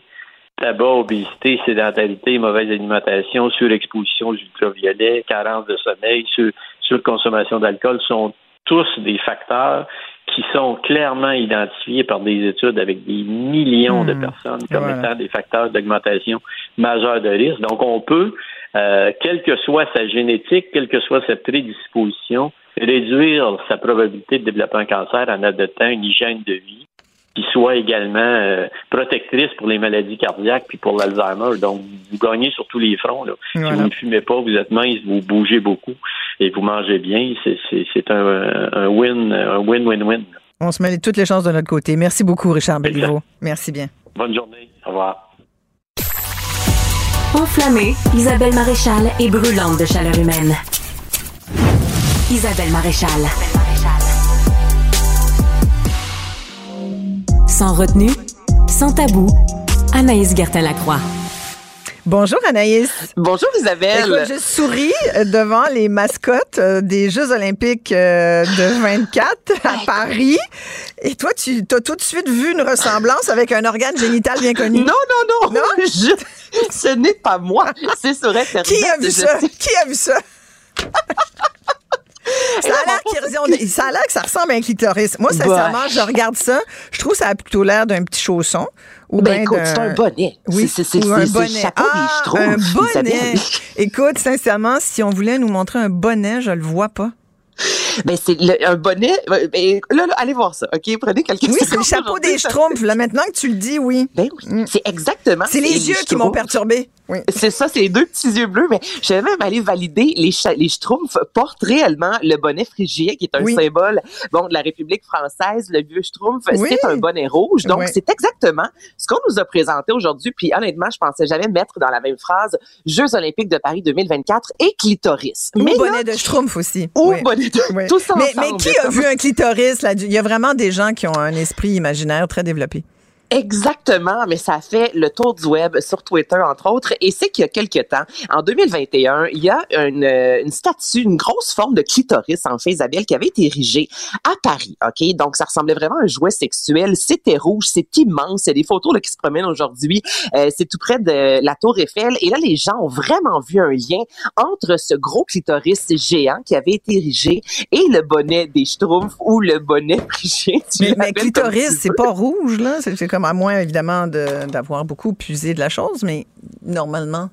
Non, c'est pas rouge. écoute, c'est un bonnet. Je veux dire, il y, a, un petit côté pointu, au même titre qu'un clitoris. Oui, la forme peut être ressemblante. Mais entre toi et moi, c'est un peu comme si tu me montres un concombre. Moi, je vais voir un concombre. Si ensuite tu me dis, ben Anaïs, tu trouves pas que ça peut ressembler à un, un pénis, regarde la forme phallique, là, je vais te dire, OK, tu as vraiment l'esprit tordu. Oui, puisque tu m'amènes là, je suis capable de voir que ça peut ressembler à un pénis, mais c'est pas du tout la première chose qui me vient en tête, comme ce fameux bonnet. Donc là, j'ai hâte de voir si euh, les organisateurs vont réagir parce que sur Twitter, présentement, c'est ce qui est le plus tendance. Clitoris, clitoris. Oh, ça mon Dieu, mais ça, ça, ça montre à quel point Twitter est immature. Écoute, ben, c'est de l'immaturité. Écoute, c'est tellement d'immaturité sexuelle. On s'entend-tu, Anaïs? Il me semble que tu fais ça au primaire. Tu, sais, tu ris d'une banane parce que ça ressemble à quelque chose. Ben, tu as tout à fait raison. Puis ça ne ressemble pas. Je, ne le vois pas, le clitoris. Donc, euh, vous allez voir passer ça aujourd'hui. Si vous voyez un clitoris, bien, tant mieux pour vous. Mais moi, personnellement, je vois un triangle rouge, un bonnet, appelez ça comme tu veux. Mais c'est pas... Euh, quand je ferme les yeux et j'imagine un clitoris, ce n'est pas ça du tout que je vois. Parlons de, de Melody Nelson et de son livre « La mécanique des désirs ». Ah, moi, cette femme-là, je l'adore. Mélodie Nelson, qui est une autrice, qui est une ancienne escorte. Et la première fois que j'ai rencontré euh, Mélodie, euh, Isabelle, la première chose, c'est lorsqu'elle m'a dit qu'elle a déjà été escorte, sur le coup, j'ai fait, ben voyons donc, ça paraît pas. Puis en disant ça, je me suis tellement trouvée, excuse-moi l'expression, mais stupide, parce que ça paraît pas, tu t'es dit. Ben, c'est. non, mais l'image qu'on va avoir du escorte, OK? Souvent, qu'on va dépeindre notamment au cinéma, euh, dans les arts ou peu importe. Et là, Mélodie Nelson, elle qui raconte son histoire, qui l'a racontée dans deux livres auparavant, mm. notamment dans le livre Escorte. Et c'est ça, cette réflexion-là que j'ai eue à, voix haute, que souvent on va se dire à voix basse, mon Dieu, t'as pas l'air de ça. Puis là, elle est partie à rire quand je lui ai dit ça. Puis elle m'a dit, Anaïs, si tu savais le nombre de personnes qui me font ce commentaire-là, comme quoi on ne connaît pas du tout l'industrie l'univers du sexe et elle nous revient avec son troisième livre, La mécanique des désirs. Et dans ce livre-là, elle nous raconte, euh, dans Escorte, elle nous dit vraiment pourquoi elle a décidé de devenir travailleuse du sexe, alors que dans son plus récent roman, c'est vraiment ses rencontres, notamment avec ses clients, avec ses amis, qui a forgé la femme qu'elle est devenue. Et elle, son histoire est assez flyée. Là. Elle est tombée en amour avec un de ses anciens clients. Ils ont eu enfant des, ensemble des enfants. Elle ne s'est jamais cachée de son travail du sexe, moi, je ne fais pas l'apologie, mais pas du tout euh, du travail du sexe, mais j'ai toujours voulu faire ça dans la vie. Déjà, quand j'avais 16 ans, je voulais euh, faire ce métier-là et j'ai aimé ce que j'ai fait. Donc, tu sais, souvent, lorsqu'on parle du travail du sexe entre toi et moi, puis évidemment, il y a beaucoup de violence sexuelle hein, à 99,9 mais ce petit 1 %-là que Mélodie Nelson met de l'avant, tout comme sinon, euh, elle se nomme Libellule, qui est une TikToker, une YouTubeuse française et travailleuse du sexe, qui, elle, prend la parole sur les médias sociaux pour mettre de l'avant c'est quoi son métier. Elle est suivie par plus, là, c'est 95 ce sont des femmes qui la suivent. Isabelle qui lui pose plein de questions sur le métier, justement. Qu'est-ce que ça fait une travailleuse du sexe? Comment ça fonctionne? Est-ce que euh, la rémunération, donc elle, elle veut vraiment démocratiser, elle veut vulgariser, elle veut répondre aux femmes, justement, leur donner le plus d'outils possible. Mais est-ce qu'elle est toujours ou elle est surtout autrice elle est Encore elle est encore ce jour. Ah oui, et je te fais entendre un extrait de ce qu'on peut retrouver sur ses médias sociaux. C'est un métier qui est dangereux. Tout ce que tu mets sur Internet reste sur Internet. Tu ne sais pas qui tu vends tes vidéos. À tout moment, tes vidéos, elles peuvent tourner. Dans tous les cas, ta mère, ton père, ton frère, ta soeur, tes cousins le sauront. Tu ne peux pas le faire en anonyme. Tes vidéos, elles peuvent fuiter dans tous les sites porno que tu peux trouver sur Terre. C'est pas un métier qu'il faut faire pour avoir confiance en soi. Il faut déjà avoir énormément confiance en soi pour le faire. Je n'ai jamais répondu à aucun message de femmes qui me demandent comment être travailleuse du sexe, de les guider, de les montrer. Ça s'appelle du proxénétisme et c'est interdit par la loi. Je parle beaucoup de mon métier, pas pour que vous ayez envie de le faire, pour que vous le connaissez, que vous soyez moins jugeant dessus et que vous compreniez un peu la démarche. Hmm. Ben, c'est intéressant d'abord de dire qu'on n'encourage personne, mais que c'est important de comprendre la démarche, effectivement. Ouais, donc Mélodie Nelson et euh, cette femme qui est vraiment super intéressante, 24 ans, sa famille est au courant de ce qu'elle vit, elle est fiancée, donc encore là, elle, elle parle de son métier disant, moi, j'aime ce que je fais, je suis en pleine possession de mes moyens, en pleine possession de mon corps, je suis pas du tout une victime et j'aime le travail du sexe, point final. Donc, je trouve ça, c'est ça, c'est un angle, je trouve, qui est souvent moins euh, abordé, je te dirais, dans les médias, notamment, ce travail du sexe-là. Oui, tout à fait. Puis il y en a, de, ça reste marginal, je pense, Anaïs, quand même, mais, ben il y a des filles, il y a des webcam girls qui sont, qui sont autonomes, indépendantes. Et puis, euh, je pense que la, pandémie aussi a peut-être euh, encouragé certaines à, le faire chez elles. Puis, ça dérange personne. Puis, quand c'est entre adultes consentants, il faut toujours le rappeler, pourquoi pas? Et voilà, c'est si bien dit, Isabelle. Anaïs Gertin-Lacroix, merci beaucoup d'avoir été là. Et voilà, ben merci beaucoup à tout le monde qui a été à l'écoute de cette émission. Ici Isabelle Maréchal. Je vous retrouve euh, à 4 heures pour ma chronique dans l'émission de Mario Dumont. Merci beaucoup. Bye tout le monde. Bonne journée. Cube Radio.